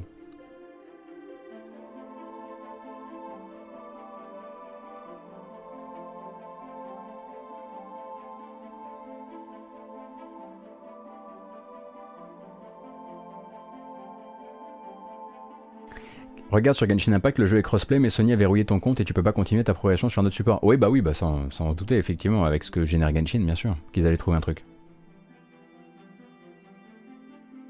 Ouais, je pense aussi effectivement, Lucario, que je, dois grossir un petit peu cet effet. Dans, ma tête, je dois, dois, grossir cet effet de réputation. Euh, euh, en tout cas pour nous, euh, ça la fout assez mal quoi. Mais ce qui est rigolo en revanche, c'est que ça nous dit beaucoup de ce que sera demain euh, la manière de communiquer sur les jeux vidéo. C'est-à-dire que ça avant, je pense que Sony, en tout cas, pouvait se dire, bah, ça de toute façon c'est des, trucs un peu, euh, un peu d'arrière-cour, on n'en parle pas, euh, enfin d'alcove plutôt, on n'en parle pas et globalement les gens n'en parleront pas. Parce que bah voilà, le business c'est le business et puis on verrait pas demain Randy Pitchford balancer, balancer un scud à Sony sur, sur Twitter. Mais maintenant que les trucs sont sortis, maintenant que c'est dans l'actu, il est de l'intérêt de chacun de parler de ça. Parce que quand on parle de ça, Randy, il sait très bien ce qu'il fait. Il fait parler de son jeu il fait parler de Borderlands, il fait parler de Gearbox. Euh, et donc effectivement, parce que évidemment que les gens vont le reprendre. Après, euh, après ce qui s'est passé avec euh, Epic, Epic versus Apple et toute la sortie de documents, les médias sont très à l'affût de ce genre d'histoire, enfin de ce genre de, reporting, pardon. et c'était pas le bon mot à mettre à la place de ce mot-là, bref. et du coup, ben, on risque effectivement de voir de plus en plus de gens de dire, bah en fait Nous aussi, on se fait faire une clé de bras. euh, si vous voulez parler de nous, il y a moyen. hein.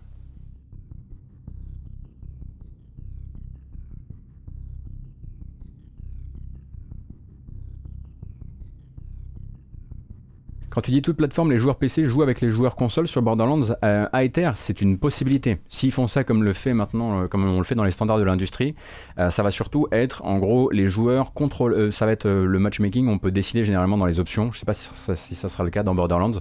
Tu choisis d'être matchmaké avec les gens qui ont les mêmes contrôleurs que toi.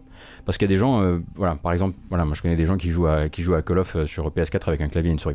Euh, et ça marche ma- manifestement très bien. Mais du coup, effectivement, tu peux dire je ne veux être qu'avec les joueurs clavier, qu'avec les joueurs pad ou avec tout le monde. Généralement, c'est ce qui se fait désormais.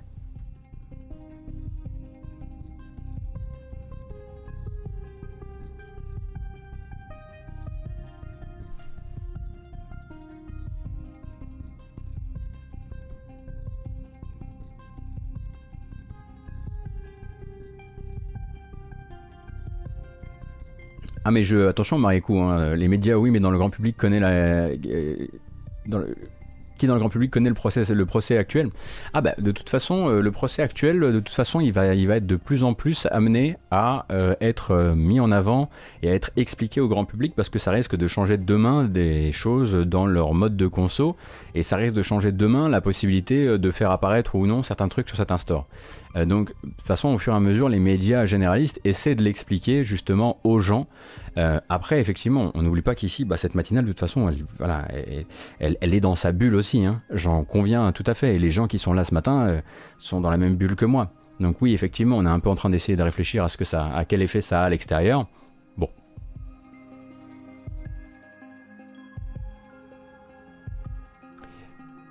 Je crois que j'ai une petite vidéo pour celui-ci. Il fait chaud sur mon petit plateau là aujourd'hui, dites donc. Je suis tout. euh, Alors la vidéo n'est pas toute neuve, mais bon, c'est une vidéo de Kickstarter et ça nous aidera bien parce que le but c'est justement de parler d'un report d'un projet Kickstarter. Euh, Est-ce que je réexplique ce qu'est Euden Chronicle 100 Heroes? Bon, déjà ça ressemble à ça. hein. Enfin, une petite partie du jeu ressemble à ça.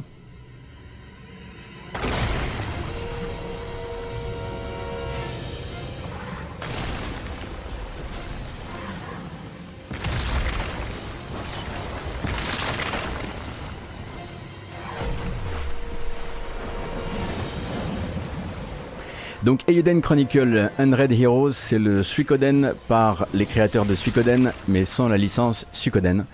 Et du coup, c'est un jeu qui a été kickstarté à très très beau prix, hein, puisque pour rappel, il a réussi à choper la troisième place du plus grand financement participatif sur Kickstarter. Tout projet jeu vidéo confondu. Euh, et ensuite, après avoir réussi, euh, ça, avoir réussi sur Kickstarter, il a chopé un éditeur avec 505 Games qui s'est évidemment directement mis sur l'affaire et eh bien le jeu sera repoussé alors qu'il n'était pas déjà pour tout de suite puisque Euden Chronicle était attendu pour 2022 mais il attendra finalement un petit peu plus longtemps que ça. Donc Yoshitaka Mura- Murayama, qui est donc le créateur, enfin le pilote de l'équipe, le dit, hein, je vous fais une petite euh, citation. Euh, nous voulons être transparents avec vous, nos mécènes, sur les raisons de ce report et nous assurer que vous comprenez que le jeu a tout simplement besoin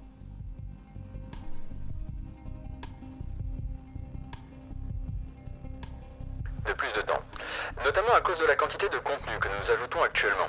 Nous vous tiendrons informés d'une nouvelle période de sortie quand nous l'aurons définie. J'ai- J'ai ré- j'ai réagi un peu tard, euh, mais voilà. Donc euh, a priori on reporte, on n'a pas de nouvelles dates. Euh, manifestement c'est euh, bah, justement l'afflux. Vous connaissez un peu la boucle hein, de ce genre de, projet Kickstarter et bon bah, globalement de, euh, du financement participatif, il y a le côté euh, oh waouh, ça fait quand même beaucoup d'argent. Mais avec cet argent, si on ne fait que ce qu'on avait promis de faire, ça va faire un peu trop peu. Donc on va faire un jeu plus grand. Du coup, on change les dates. L'effet final étant le jeu dont on ne prononcera pas le nom, mais pour Yoden Chronicle, ça pourrait juste dire que ça pourrait juste vouloir dire qu'ils vont repousser, je sais pas moi, de 6 mois ou un truc comme ça. Ils avaient l'air de dire qu'ils repousseraient d'un peu. Alors qu'est-ce que ça veut dire un peu dans ce contexte Je ne sais pas.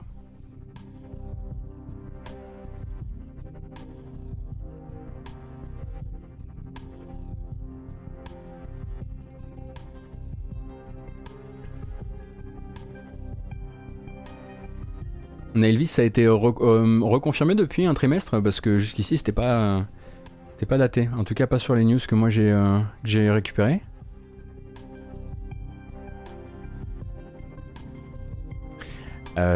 Thor Bardine. Tiens, on va prendre cette question, ça me semble quand même important. Euh, rien à voir, mais je cherche un digne successeur à Heroes of Might and Magic pour mon fils. Tu me conseilles quoi? Il a adoré le 5 et le 3 et il voudrait passer sur du multi avec ses amis autrement qu'en remote play. Ah, bon déjà il a adoré le 5 et le 3. On va clairement pas lui conseiller le 4. Hein. Euh, multi avec ses amis. En Heroes-like. King's Bounty, Armored Princess, mais bon, il euh, n'y a pas de multi ici. Alors attention, c'est pas la même esthétique, hein. ça risque de le surprendre un peu. Il y aura un King's Bounty en août qui sera entièrement fait pour euh, les gens comme lui. Sinon, il y a Songs of Conquest, mais qui sera un jeu solo. Mais il faut absolument que tu le branches euh, sur Songs of Conquest, en tout cas sur l'attente du jeu, parce que c'est le truc le plus ouf. Euh, qu'on ait vu en Heroes Like depuis euh, bien longtemps. C'est sublime ici, mais ça va mettre euh, la pâtée à, pas mal de wannabe heroes du genre. Age of... Ouais, mais le problème c'est qu'Age of Wonders, il n'y a, a pas juste... Hmm. Ouais, Age of Wonders. Mais ça peut devenir un peu plus profond. Hein. Ou, ou, ou, où tu le branches sur la. Alors, euh, je sais pas je sais pas tu le branches sur la scène du modding Heroes of Might and Magic 3. Bon, là, ça va demander un petit peu d'aide, je pense, de, de ta part, euh, parce que euh, il faut un peu creuser. Enfin, les, les références sont, voilà, les, les, plus grandes références sont connues. mais il y a beaucoup d'excellents mods qui rajoutent notamment des factions et des scénarios pour Heroes of Might and Magic 3. Mais vraiment des très très bien. Hein. J'ai jamais joué à Endless Legends, mais ça ressemble pas un peu, c'est plus complexe.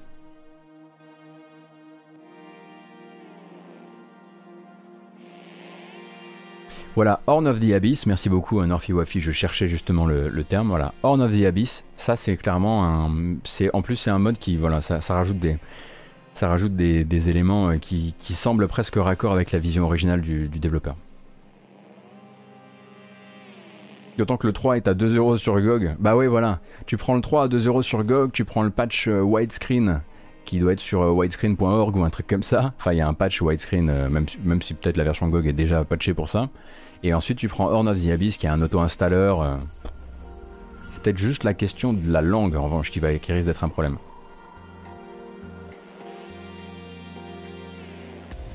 Parce que je crois qu'Horn of the Abyss, c'est uniquement de l'anglais.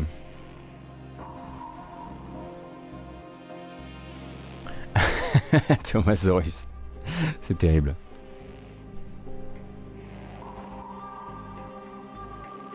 Et eh bah ben, justement, vu qu'on parle de GOG, ben, on peut parler peut-être euh, du studio de Varsovie, si vous le voulez bien. Euh, donc petit mercato annoncé euh, du côté de chez CD Projekt Red, donc euh, avec un nouveau game director, donc un nouveau réalisateur à la tête de l'équipe Cyberpunk 2077. En gros, le poste était jusqu'ici occupé par Adam Badowski. Donc Adam Badowski, pour remettre un petit peu de contexte, c'est donc l'un des membres du conseil d'administration. Pour rappel, hein. on est donc sur l'un des cinq qui se partagent en bonus la même somme que les quatre les 850 autres employés, donc Adam Badowski, cet Adam Badowski là, eh bien lui va quitter ses fonctions pour aller s'occuper d'autre chose, on en parle juste après, et c'est désormais Gabriel Amatangelo qui va récupérer le projet, donc lui il est, entré chez euh, CD Projekt en janvier 2020 comme directeur créatif euh, sur euh, Cyberpunk 2077, et il va superviser désormais les DLC du jeu, hein, puisque Cyberpunk entend se relever surtout grâce à ses DLC scénaristiques, un peu à la manière de Heart of Stone ou de Blood and Wine, sur, euh, euh, The Witcher 3. Pardon. Badowski ne s'en va pas, rassurez-vous, hein. il se tire pas avec la caisse, euh, il va pas monter un refuge pour animaux. Badowski va simplement en fait se recentrer sur les vrais projets de l'entreprise désormais, hein, qui ne sont plus Cyberpunk 2077. Quelque part, c'est ce que c'est ce que ce genre de, de mouvement un peu un peu symbolique nous explique. Eh ben simplement, il va justement superviser lui-même cette fameuse euh, transition à, euh, vers le fameux RAID 2.0. Hein, vous vous souvenez, donc le studio veut, via une opération qu'ils appellent RAID 2.0, demain se rendre capable de développer sainement plusieurs gros jeux en même temps. Et donc c'est Adam Badowski qui va prendre donc euh, les fonctions, euh, ses fonctions sur cette, euh, refonte hein, finalement du studio, qui devrait donc permettre demain au studio d'exploiter les deux licences qui sont ce qu'ils appellent leurs univers. D'un côté Cyberpunk, qui pourrait être exploité à coup de DLC, mais aussi à coup de autre jeu un jour, mais aussi The Witcher, puisque certes l'histoire de Geralt s'est terminée, mais les jeux, les jeux The Witcher ou les jeux dans l'univers de The Witcher, ce n'est pas terminé. et de ce point de vue-là, leurs univers effectivement un peu comme euh, Ubisoft qui mettrait des Ubisoft Original euh, sur, du, euh, sur du Tom Clancy ou, du Far Cry, eh bien, bah, ça va être désormais, voilà, Adam Badowski, il, a, il, a, il a plus le temps pour Cyberpunk. En fait, Cyberpunk ne, ne sera pas probablement pas le The Witcher 3 du studio, notamment en termes financiers, même s'il a fait un bon démarrage un très bon démarrage, pardon. De fait, il faut se tourner vers l'avenir et Badowski, qui pèse beaucoup trop cher euh, pour rester au poste de game director sur un jeu qui est désormais en train d'entamer son deuxième cycle de vie et ses extensions, bah, va s'occuper de la suite et très probablement de, monter notamment l'équipe qui va travailler sur, euh, sur le prochain jeu qui sera très probablement et très évidemment un, jeu, jeu The Witcher. Oui, je dis Geralt, moi parce que j'ai joué en, anglais. Ah, vous dites Gérald? Ah non, non, non, non, non, non, je suis désolé. Hein. J'ai essayé votre VF là. Gérald, euh, c'est pas possible. Non. Gérard.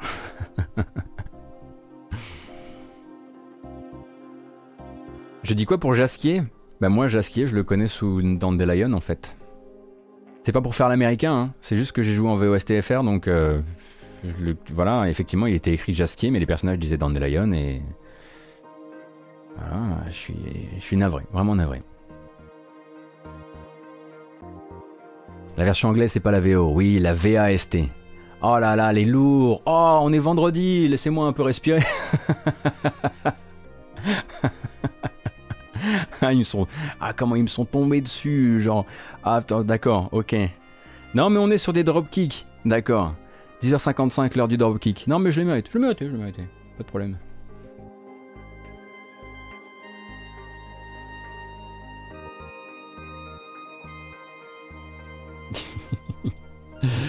Euh, ah, tenez, il me reste un petit peu de vidéo à vous montrer.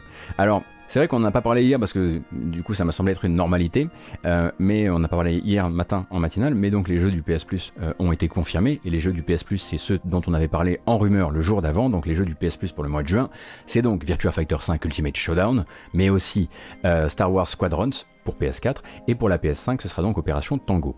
Euh, donc Virtua Fighter 5 Ultimate Showdown, on avait vu la première bande-annonce qui présentait globalement euh, voilà le comeback du jeu et euh, depuis ben, le jeu va essayer de vous montrer un petit peu ce qu'il a dans le ventre en termes de refonte visuelle. On peut parler aussi du reste notamment avec Thomas Zorus qui est bien énervé sur le chat, mais d'abord ben, justement voilà la partie visuelle des choses.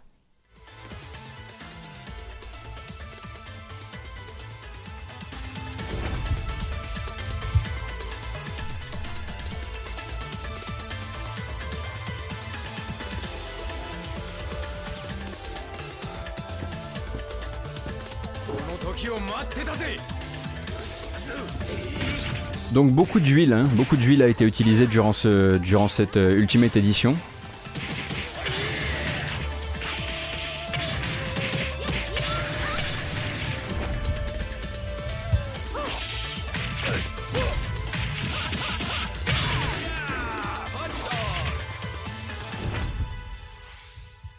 Donc ça c'est pour la première vidéo et hop ça, c'est l'opening du jeu, donc qui va permettre effectivement de remettre un petit peu de contexte sur les différents personnages et les différents combattants. À côté de ça, effectivement, tout n'a pas été repris. Par exemple, les voix sont un peu, effectivement, euh, d'époque. L'interface aussi m'a l'air un peu d'époque. Et le online risque malheureusement d'être d'époque, puisque, à contrario du reste de l'industrie, euh, on a l'air d'être euh, sur Virtua Fighter Ultimate Showdown également connu comme eSports Edition, euh, sur un jeu qui n'aura pas de rollback.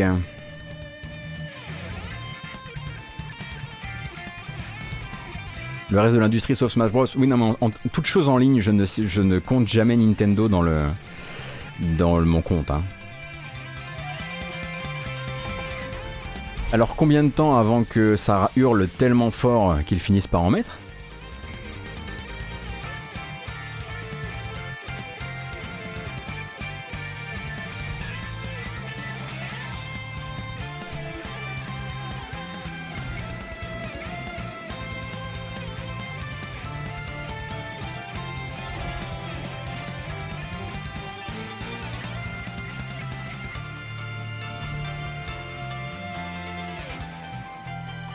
Ça s'ajoute pas d'un claquement de doigts le rollback. Bah, J'avoue que euh, ayant vu euh, ces derniers temps quelques changements un petit peu. Ah, ça c'est le main de Pipo.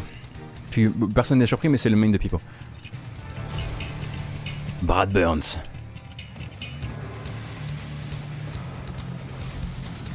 Ah, je viens de trouver mon main, comme ça.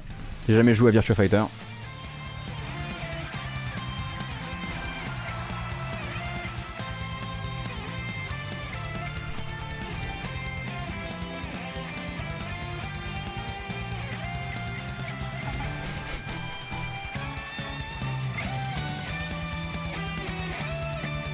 Ah non, c'est lui mon main, merde. Jean, Cu- Jean Cujo? Jean Cujo? Quelqu'un s'appelle Jean Cujo? Est-ce qu'on peut revenir? Quoi? Attendez.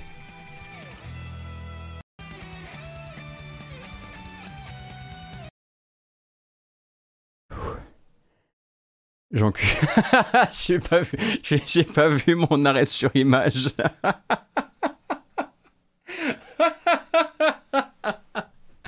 Passons à la suite.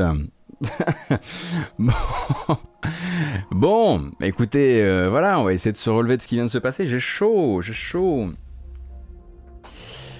Euh, le, célèbre Jean Q. Euh, donc, expliquez-moi un petit peu. Alors, le rollback, oui, effectivement. Le rollback, moi, je suis pas capable de vous l'expliquer correctement. Ce que je peux vous dire, voilà, pendant que les gens qui savent sur le chat vont m'aider à vous aider, c'est que le rollback, s'il y en a, il sait bien en termes de manière de gérer le code réseau et les échanges entre joueurs à distance, donc quand on veut jouer en multijoueur. Euh, et s'il y en a, c'est dead game. C'est ce que j'ai compris hein, euh, euh, durant ces, on va dire, 4-5 derniers mois de matinale, globalement.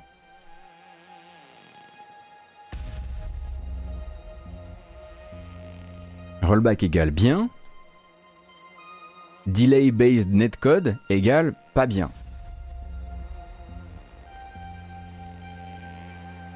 En gros, ça va jouer quoi? Ça va jouer sur le, ça va jouer sur la, la correctitude d'une partie, mu- d'une partie à distance. J'essaie de trouver des manières un peu bizarres de.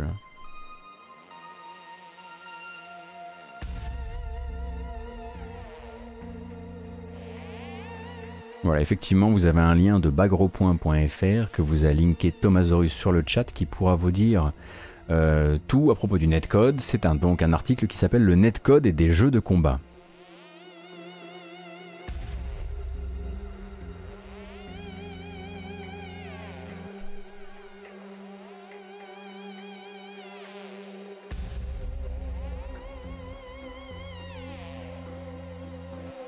En gros, en delay-based netcode, on ajoute du lag pour synchroniser les deux joueurs. En rollback, on rembobine le jeu pour ne pas avoir de lag. Voilà. Eh ben nous voilà vachement avancés. Bon, moi je suis dé... je suis attendez, je, je faudrait quand même que parce que j'ai fait une rencontre.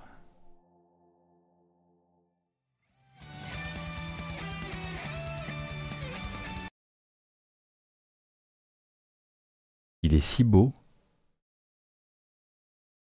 C'est Jean ou c'est Jean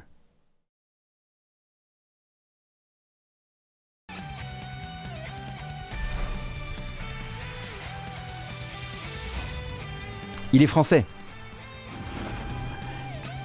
D'accord. D'accord. Ma vie vient de s'éclairer.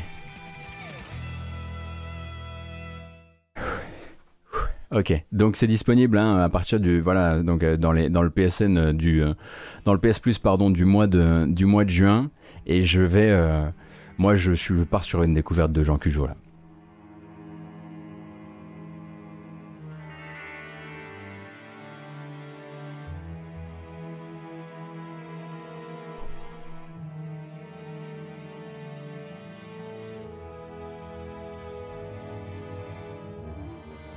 Allez, nous on continue, si vous le voulez bien, euh, avec une, euh, encore un petit peu de, mercato, et puis ensuite on passera euh, aux bandes annonces du. Attends, euh, oui, on passera peut-être aux bandes annonces du jour, on va quand même vérifier les news, hein, au cas où éventuellement une Switch Pro aurait été annoncée, enfin vous connaissez un peu l'histoire. Très bien. Donc, on a appris via un article du site axios.com hier le départ de chez Ubisoft de Charlie Guillemot, le fils d'Yves Guillemot, qui quitte donc le studio qu'il co-dirigeait, le studio Olient. Alors qui c'est Olient Olient, c'est un studio parisien qui faisait du mobile, qu'on aurait pu appeler Ubi Olient, puisque Ubisoft l'avait racheté. Euh, et donc cette fameuse structure qui travaillait euh, sur Tom Clancy's Elite Squad. hein. Peut-être que vous vous souvenez de Tom Clancy's Elite Squad, hein, donc ce free-to-play mobile dans lequel tous les héros des jeux Tom Clancy se réunissent pour écraser un groupuscule terroriste qui manipule les combats égalitaires du peuple, des espèces de dangereuses théories du complot euh, euh, qui ont eu cours pendant toute l'ère Trump. Euh, Souvenez-vous, hein, il a fallu qu'Ubisoft s'explique un petit peu d'avoir sorti une bande-annonce où en gros on expliquait, bah, que les combats pour les, les égalités c'était d'abord pas piloté par des intérêts généralement extérieurs et terroristes. euh, et qu'ils avaient utilisé en plus effectivement un point levé très proche du logo Black Lives Matter pour le groupuscule terroriste du jeu. Bref, et tout ça, ça arrivait juste après les scandales en interne chez Ubisoft durant l'été dernier. Bref, eh bien là on a Charlie Guillemot et son compère hein, du coup qui a, avec qui il avait créé le studio, euh, qui euh, ils le quittent tous les deux en fait. Hein, ils, euh, Enfin ils n'avaient pas pas créé le studio. Le studio était un studio indépendant qui a été fondé en 2004, puis il a été racheté par Ubisoft en 2011, puis euh, Charlie Guillemot et comment s'appelle-t-il Son loustic Rémi Pellerin sont devenus euh, co-dirigeants du studio en 2014 et sortis de l'école directement un studio dans les pattes. La famille, comprenez bien, voilà, faut bien que ça ait des avantages. Manifestement, ça va s'arrêter là, euh, puisque les deux en fait quittent le studio en même temps et partent créer leur propre structure en dehors de la galaxie Ubisoft, sans qu'on ait plus d'informations pour le moment sur le pourquoi du comment, même si on imagine effectivement que ça n'a pas dû être agréable pour euh, Yves Guillemot euh, fin août, il me semble, de l'année dernière, de devoir expliquer ça en plus du reste, hein, expliquer Tom Clancy's Elite Squad en plus du reste, en plus euh, de tout ce qui était en train d'exploser en termes de libération de la parole dans les studios Ubisoft. Voilà. Quoi qu'il arrive, euh, désormais Charlie Guillemot ne fait plus partie de l'entreprise. Et voilà. Après, voilà. Si Axios continue à faire le travail et continue à s'intéresser au dossier, on pourrait tout à fait apprendre que la nouvelle aventure entrepreneuriale euh, bénéficie de capitaux de chez Ubisoft. Ce serait quand même la normalité.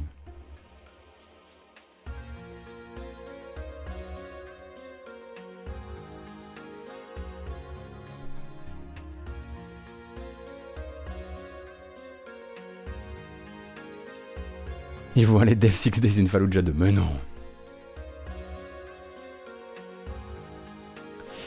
On résume, le fils crée un studio, le fils le rachète. Non, non, non, Strikey Fog, il n'a pas créé le studio. Le, studio a été créé d'abord par d'autres gens et quand il a été racheté par, Ubi- par Ubisoft, ils l'ont laissé euh, piloter par son, euh, par son boss de base durant trois ans et ensuite il a été confié euh, au fils d'Yves Guillemot. Donc non, non, non, c'est pas une boucle qui pourrait se recréer à l'exact identique en tout cas.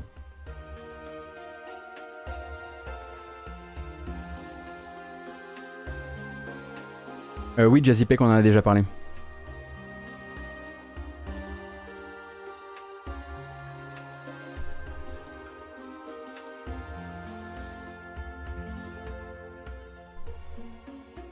Le Quest Director de Cyberpunk se barre après 12 ans chez CD Projekt. Il vient de, le mettre sur Twitter il y a une heure. Ah, le turnover euh, commence. On a déjà eu un pas mal de choses qui ont bougé. Euh, bah justement, c'est- est-ce qu'on parle du même Quest Director? Attends, attends, attends, de Full Stack Dev, parce qu'on a parlé aussi on a parlé d'un d'un loustic il y a pas longtemps. C'est peut-être simplement son, son tweet de départ. hein.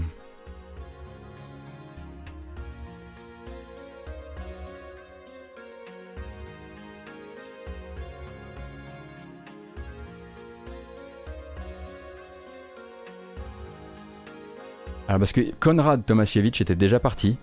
Si maintenant, il, Mateusz Tomasiewicz est parti, ils étaient frangins Ah mais oui d'accord, lui il quitte aussi euh, CD Projekt? Mais non. Ah ouais, d'accord. Donc je dis pas que son frangin, ils le sont pas, ils s'appellent juste Tomasiewicz tous les deux. Euh, Ah oui, donc lui en fait il était là à toutes les présentations de Cyberpunk depuis la première fois où j'ai vu Cyberpunk euh, dans un E3. D'accord.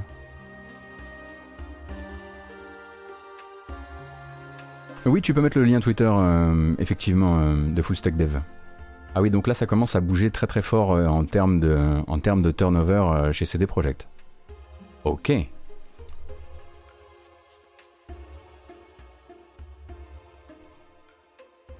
Alors, qu'est-ce- de quoi il parle?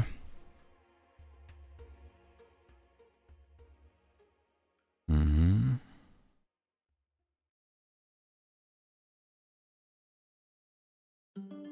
Il parle de passer du temps à se recharger avant de partir sur de nouvelles choses excitantes. La classique.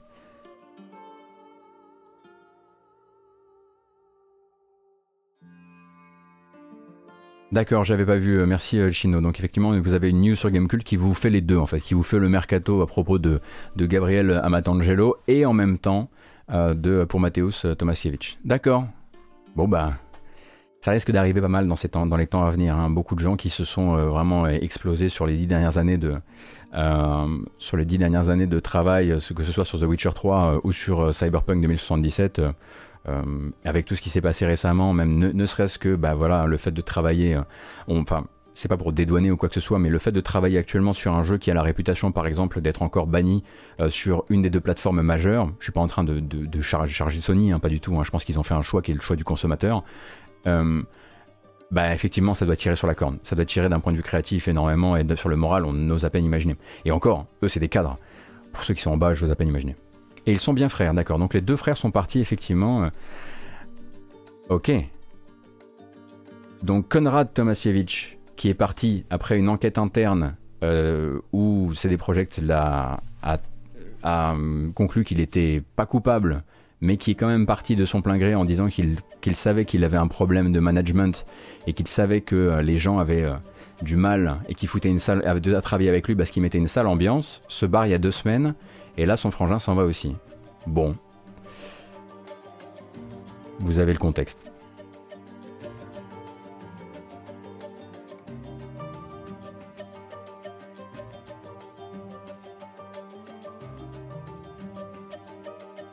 Nous, on va peut-être pouvoir doucement euh, avancer sur la suite, que je sache. Pas de Switch à vous raconter euh, Nintendo 54, toujours pas de date pour le patch PS5 pour euh, Cyberpunk 2000, euh, 2077 Non, c'est censé être pour la deuxième partie de l'année, mais il faudra d'abord que le jeu revienne sur le PlayStation Store. Parce que là, il me semble qu'il n'est pas sur le PlayStation Store du tout, on est d'accord? Même si vous l'avez sur PS, enfin, si vous êtes sur PS4 Pro ou sur, sur PS5, vous pouvez pas l'acheter quand même. Ça sent le montage de studio entre frangins, clap-trappy, ouais, ça y ressemble en tout cas, ouais.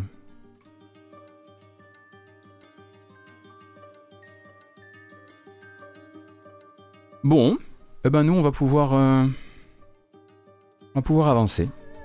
Tranquillou. C'est parti avec le jeu gratuit de la semaine sur Epic Game Store. Qu'est-ce que c'est? Attendez, mais on l'a déjà écouté ce morceau Mais bien sûr, tout ça on a déjà écouté, mais qu'est-ce qui se passe? On est reparti du début, ça n'a pas de sens. Voilà.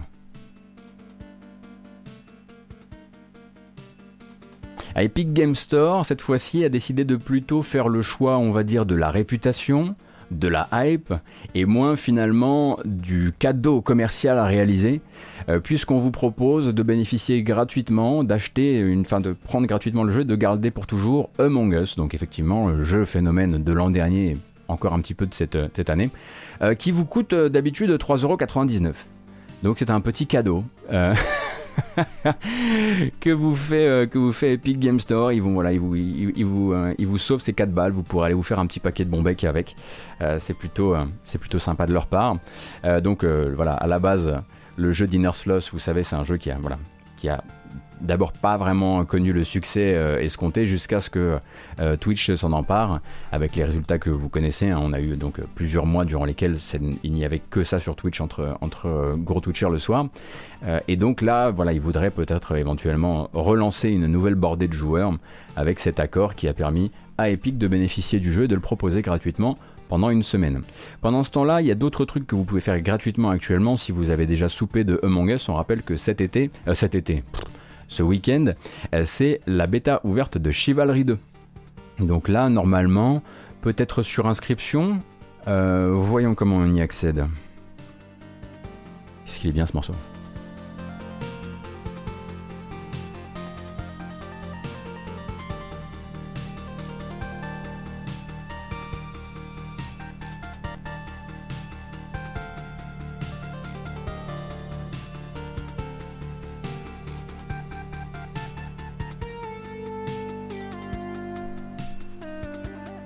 Donc vous pouvez y accéder très simplement, a priori il suffit de, voilà, de se pointer sur, sa, page, sa page boutique euh, et le récupérer pour le week-end puisque c'est le, c'est le week-end de bêta.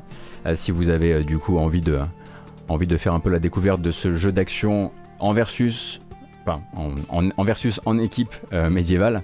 Euh, et ensuite je crois qu'on peut tranquillement se regarder la bande-annonce d'un autre jeu qui est sorti récemment mais dont on n'a pas trop pu parler bah, qu'il euh, parce qu'on était trop occupé avec ces histoires de Switch, de Switch 8.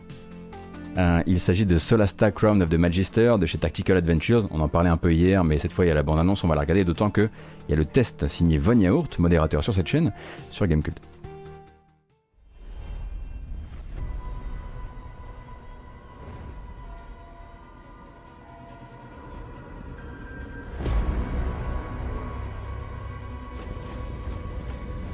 Bring light in darkness.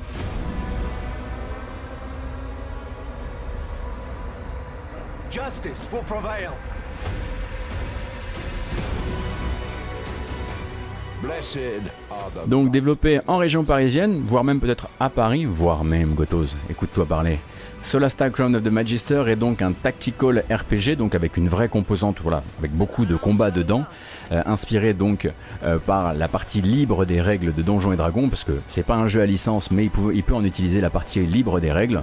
Et vous pouvez euh, désormais en faire la découverte. Le jeu est livré avec une version bêta de son éditeur de niveau, et ce cher Von Yaourt sur Gamecult écrivait que avec le bon maintien par ses développeurs, il pourrait demain devenir le fameux Neverwinter Nights euh, 2 que certains espèrent euh, voir arriver.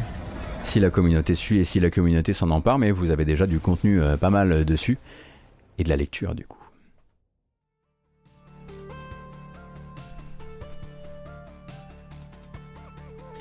J'ai détesté l'écriture des deux premières heures de Solasta, j'ai pas poussé plus loin à cause de ça. Après, c'est vrai, alors attention en revanche, on n'est pas sur les mêmes euh, budgets par exemple, parce que quand vous entendez Donjons et Dragons, vous pensez forcément à Baldur's Gate 3. Euh, c'est sous-réalisé, hein. c'est-à-dire que voilà, c'est des, des modèles 3D très peu détaillés, euh, c'est des caméras, euh, plan fixe, euh, voilà. Il faut pas, faut pas s'imaginer.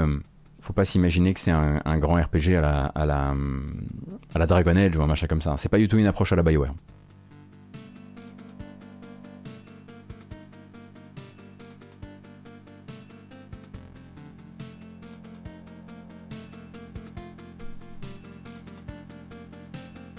Les Kickstarter ont un DLC en plus, non Il y a un DLC gratuit qui arrive plus tard avec un- une nouvelle classe de personnages, ouais.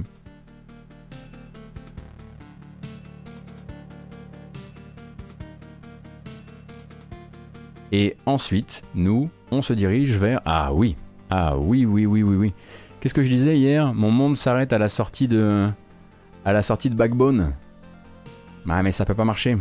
Parce que quasiment à la même date, le 10 juin, on a Chicory qui sort. Donc euh, je peux pas arrêter mon monde. Chicory A Colorful Tale, Colorful, Colorful Tale, euh, donc sorti sur PS4, PS5, PC et Mac. Donc peut-être que vous ne connaisserez pas le jeu, peut-être que ce sera votre première euh, découverte. Globalement, ce que vous avez à savoir, c'est que c'est la nouvelle BO de la, de la compositrice de Céleste, Lena Rain, et qu'elle a jamais composé autant de musique pour un seul jeu. Après, c'est un jeu d'aventure où vous allez peindre le monde.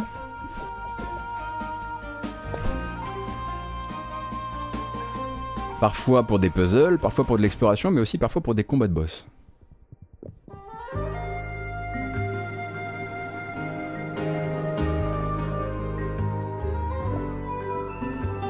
Alors t'as l'impression que c'est vieux, j'entrame parce que hein, il y a eu plusieurs démos de, de Chicory, mais il sort maintenant. Il sort le 10 juin.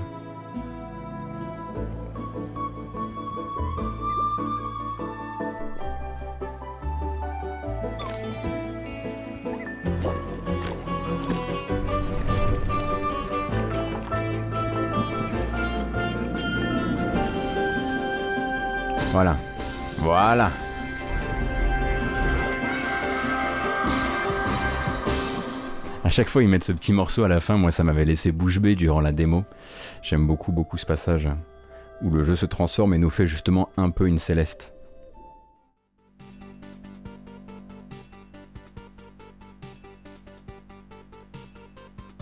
Euh, non, non, Raptor 21000, j'ai absolument pas dit, je voulais absolument pas dire que, euh, que, que Neverwinter Nights 2 était pas sorti. non, non, non, non, non, vous me ferez pas le. Non, non, je suis pas le nouveau Kotor. Hein. Non, non, je disais simplement que voilà, Neverwinter Nights 2 était une référence dans, euh, la, dans la création de communautés qui veulent fabriquer des, des, des scénarios et des, et, des, et des histoires de jeux de rôle avec des outils de jeux vidéo. Et que Solasta a ce potentiel-là. Donc le nouveau j'ai pas dit devenir Neverwinter Nights 2, j'ai dit le nouveau Neverwinter Nights 2. Bien essayé cependant. Mais je fais le pas de côté. On continue avec Argami qui a redonné des nouvelles, figurez-vous, puisque Argami, euh, euh, ses développeurs, donc euh, Linsworks, sont très au travail et aimeraient vous proposer le jeu en septembre.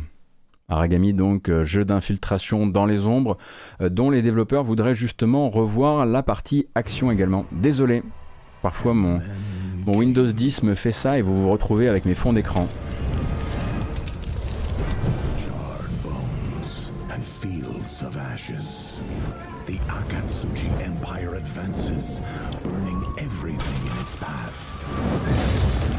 Donc Aragami 2, ce sera le 17 septembre 2021, donc, euh, sur PlayStation 4, sur PlayStation 5, sur Xbox One, sur Series et sur PC.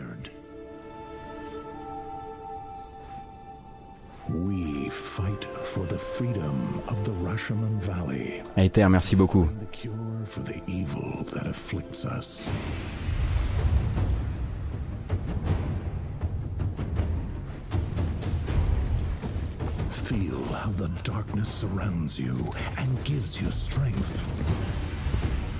Donc vous avez bien compris qu'on est sur du Tenchu Core, c'est-à-dire que voilà, le, premier avait un petit peu cette volonté. Bon, il était très limité aux entournures, notamment voilà, dès que dès que ça partait dans le combat, le, voilà, on peut dire que c'était fini. Et euh, là, Linsworks a vraiment envie de travailler cette partie-là pour que ce soit plus agréable de pouvoir simplement voilà, alterner entre les phases d'infiltration et se sortir des infiltrations ratées de manière agréable.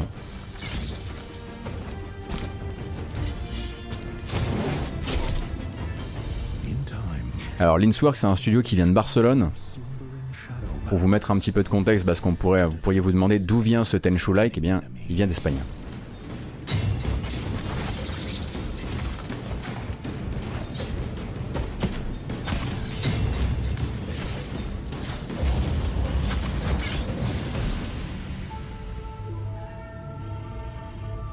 Et toc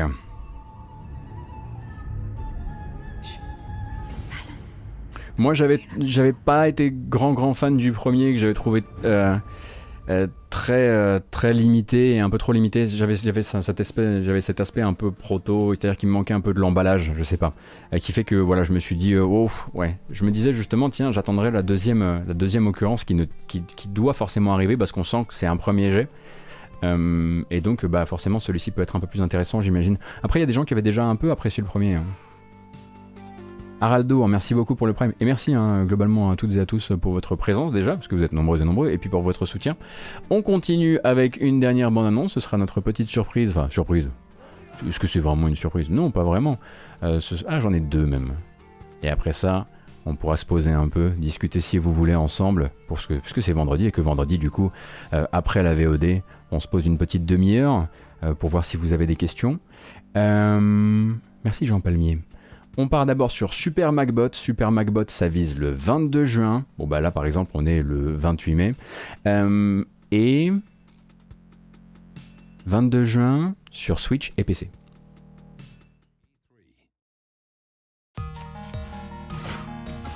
Super Macbot est un jeu où votre robot est bien trop lourd pour sauter. Il n'a pas le droit de sauter, il ne peut utiliser que des, des aimants pour se repousser de certaines plateformes de couleurs ou s'attirer vers d'autres plateformes de couleurs.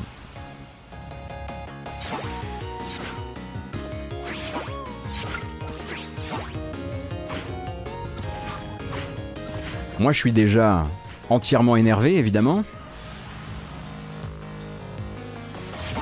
Faut voir comment est la prise en main. Mais si c'est pixel perfect... Euh, Céleste avec des aimants, ouais, et puis aussi avec un côté un peu plus balisé parce que forcément il n'y a, que les, a que les endroits avec des, avec des barres, des barres métalliques qu'on peut utiliser dans, dans, sa progression. Oui, ça rappelle forcément un peu d'Andara, oui. Évidemment que Celdel a déjà testé. Qu'est-ce qu'il en pense alors Celdel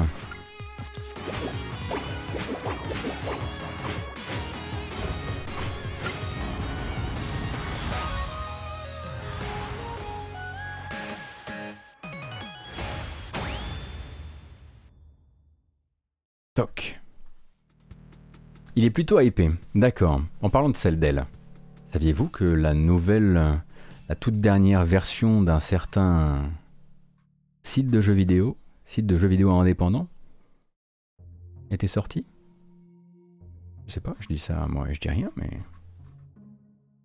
Voilà quoi. IndieMag a fait peau neuve. Et si vous êtes intéressé par le jeu indépendant, peut-être que vous pourriez vous intéresser à, à IndieMag. Où travaille celle d'elle Effectivement, la V4 est sortie, hein, il me semble. ça fait trois jours.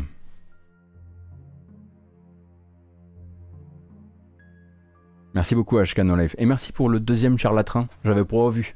Euh, merci infiniment. On est où ce stream commun avec Ato? Et Dès qu'Ato il rallume Discord, euh, ça va se faire. Ne inquiétez pas. Le site est down now. Bon bah c'était évidemment le mauvais moment pour en faire la publicité. J'ai l'habitude. Allez, après nous avoir dit que le jeu sortirait cette, cette, année, et ensuite nous avoir dit que le jeu sortirait... Non, après nous avoir dit qu'il sortirait cet été, ensuite nous avoir dit qu'il sortirait au mois d'août, maintenant on sait que Kiwi sortira le 31 août. Kiwi, vous vous souvenez de ce que c'est? Merci Serial Punk, c'est gentil.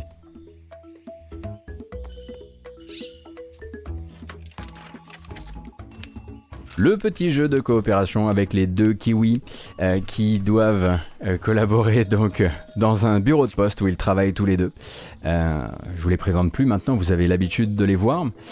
et donc Kiwi, donc K-E-Y-W-E, -E, sortira le 31 août, pile à la fin de la Gamescom.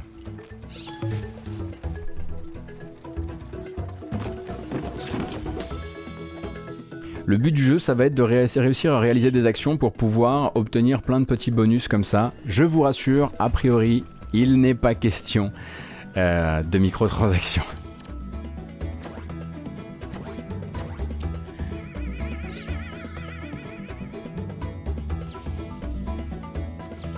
C'est vrai que le cassoir fait un peu flipper, ouais, je suis d'accord.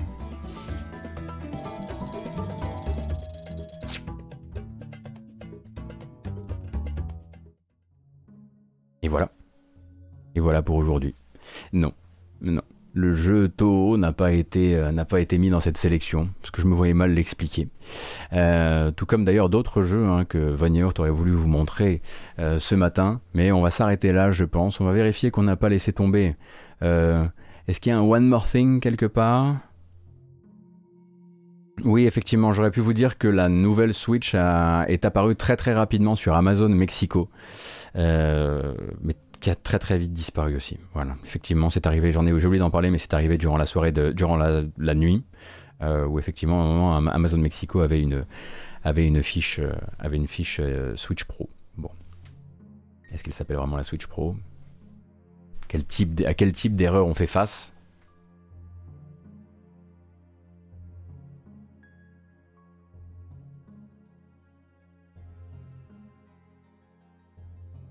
D'accord, d'accord, d'accord. Ok. Vous voulez voir le.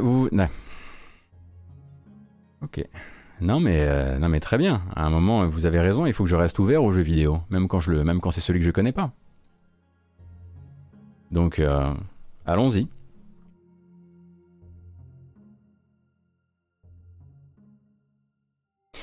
On va donc parler de To Iyu- Yuibana, Antinomy of Common Flowers. C'est juste parce que Von Yaourt, il m'oblige. C'est tout parce que c'est lui qui, dit qu'il fait. Donc c'est un jeu de baston dans l'univers de Toho, quoi. Pas du Toho Project.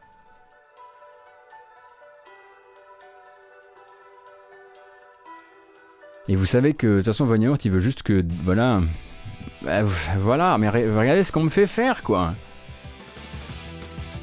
Qu'est-ce que vous voulez après que les gens y restent? Évidemment qu'on commence à 1800 et qu'on finit, euh, les gens ils se barrent à cause, bah, à cause de, à cause de Von Yaourt et des, jeux qu'on me fait passer dans cette matinale. C'est devenu une dictature.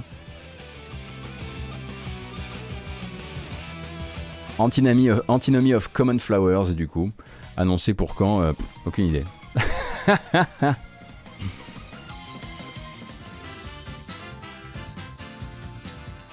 bon, si vous connaissez, en revanche, si vous connaissez pas l'univers de Toho, ça va vous faire tout drôle. Mais c'est moins flippant que ce qu'on imagine.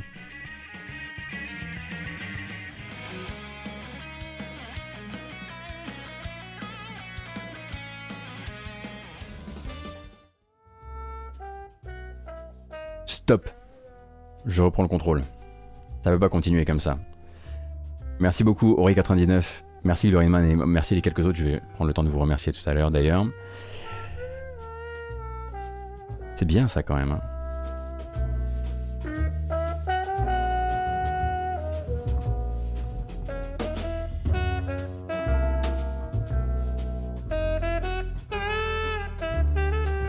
Ah, ça va mieux. Après le, le trailer Toho là, ça fait du bien de, de souffler un peu. Vraiment. hein. Oui, vous pouvez consulter la playlist ici. Ah bah voilà. Êtes les plus forts. Euh, il est 11h30. On va se dire au revoir. On va faire une sortie de VOD propre. Ensuite, moi, je vais m'asseoir. Et puis, on va faire un peu de FAQ si vous avez, si vous avez envie qu'on discute un peu de la chaîne, de GK, d'avant GK, d'après GK, de toutes les questions que vous pourriez avoir. C'est un peu le but de la manœuvre, c'est de se détendre le vendredi avec ça. Donc, donc, Cette matinale est officiellement terminée. On était le vendredi 28 mai 2021. J'espère que ça vous a plu. J'espère que vous avez appris des choses. J'espère que le traitement de l'actualité était à votre goût. J'espère que vous reviendrez si ça vous dit. Euh, ça, ça va partir hein, vers les plateformes euh, YouTube avec une version chapitrée comme à l'habitude, ainsi que sur euh, les plateformes de podcast. Apple Podcast, Google Podcast, Spotify, également sur Podcast Addict. Vous pourrez retrouver ça si vous préférez rattraper ça à l'audio parce que les trailers, vous préférez les regarder de votre côté ensuite selon ce qui peut vous intéresser. Tout est dit, je crois, pour une, semaine, euh, une semaine chargée, très chargée. J'espère ne pas avoir communiqué trop de rumeurs ignobles et fausses, surtout. Et euh, ben moi, je vous dis à très bientôt. Bougez pas, on va rester un peu pour, euh, pour de la FAQ. Et merci encore et toujours pour les soutiens très nombreux. A plus.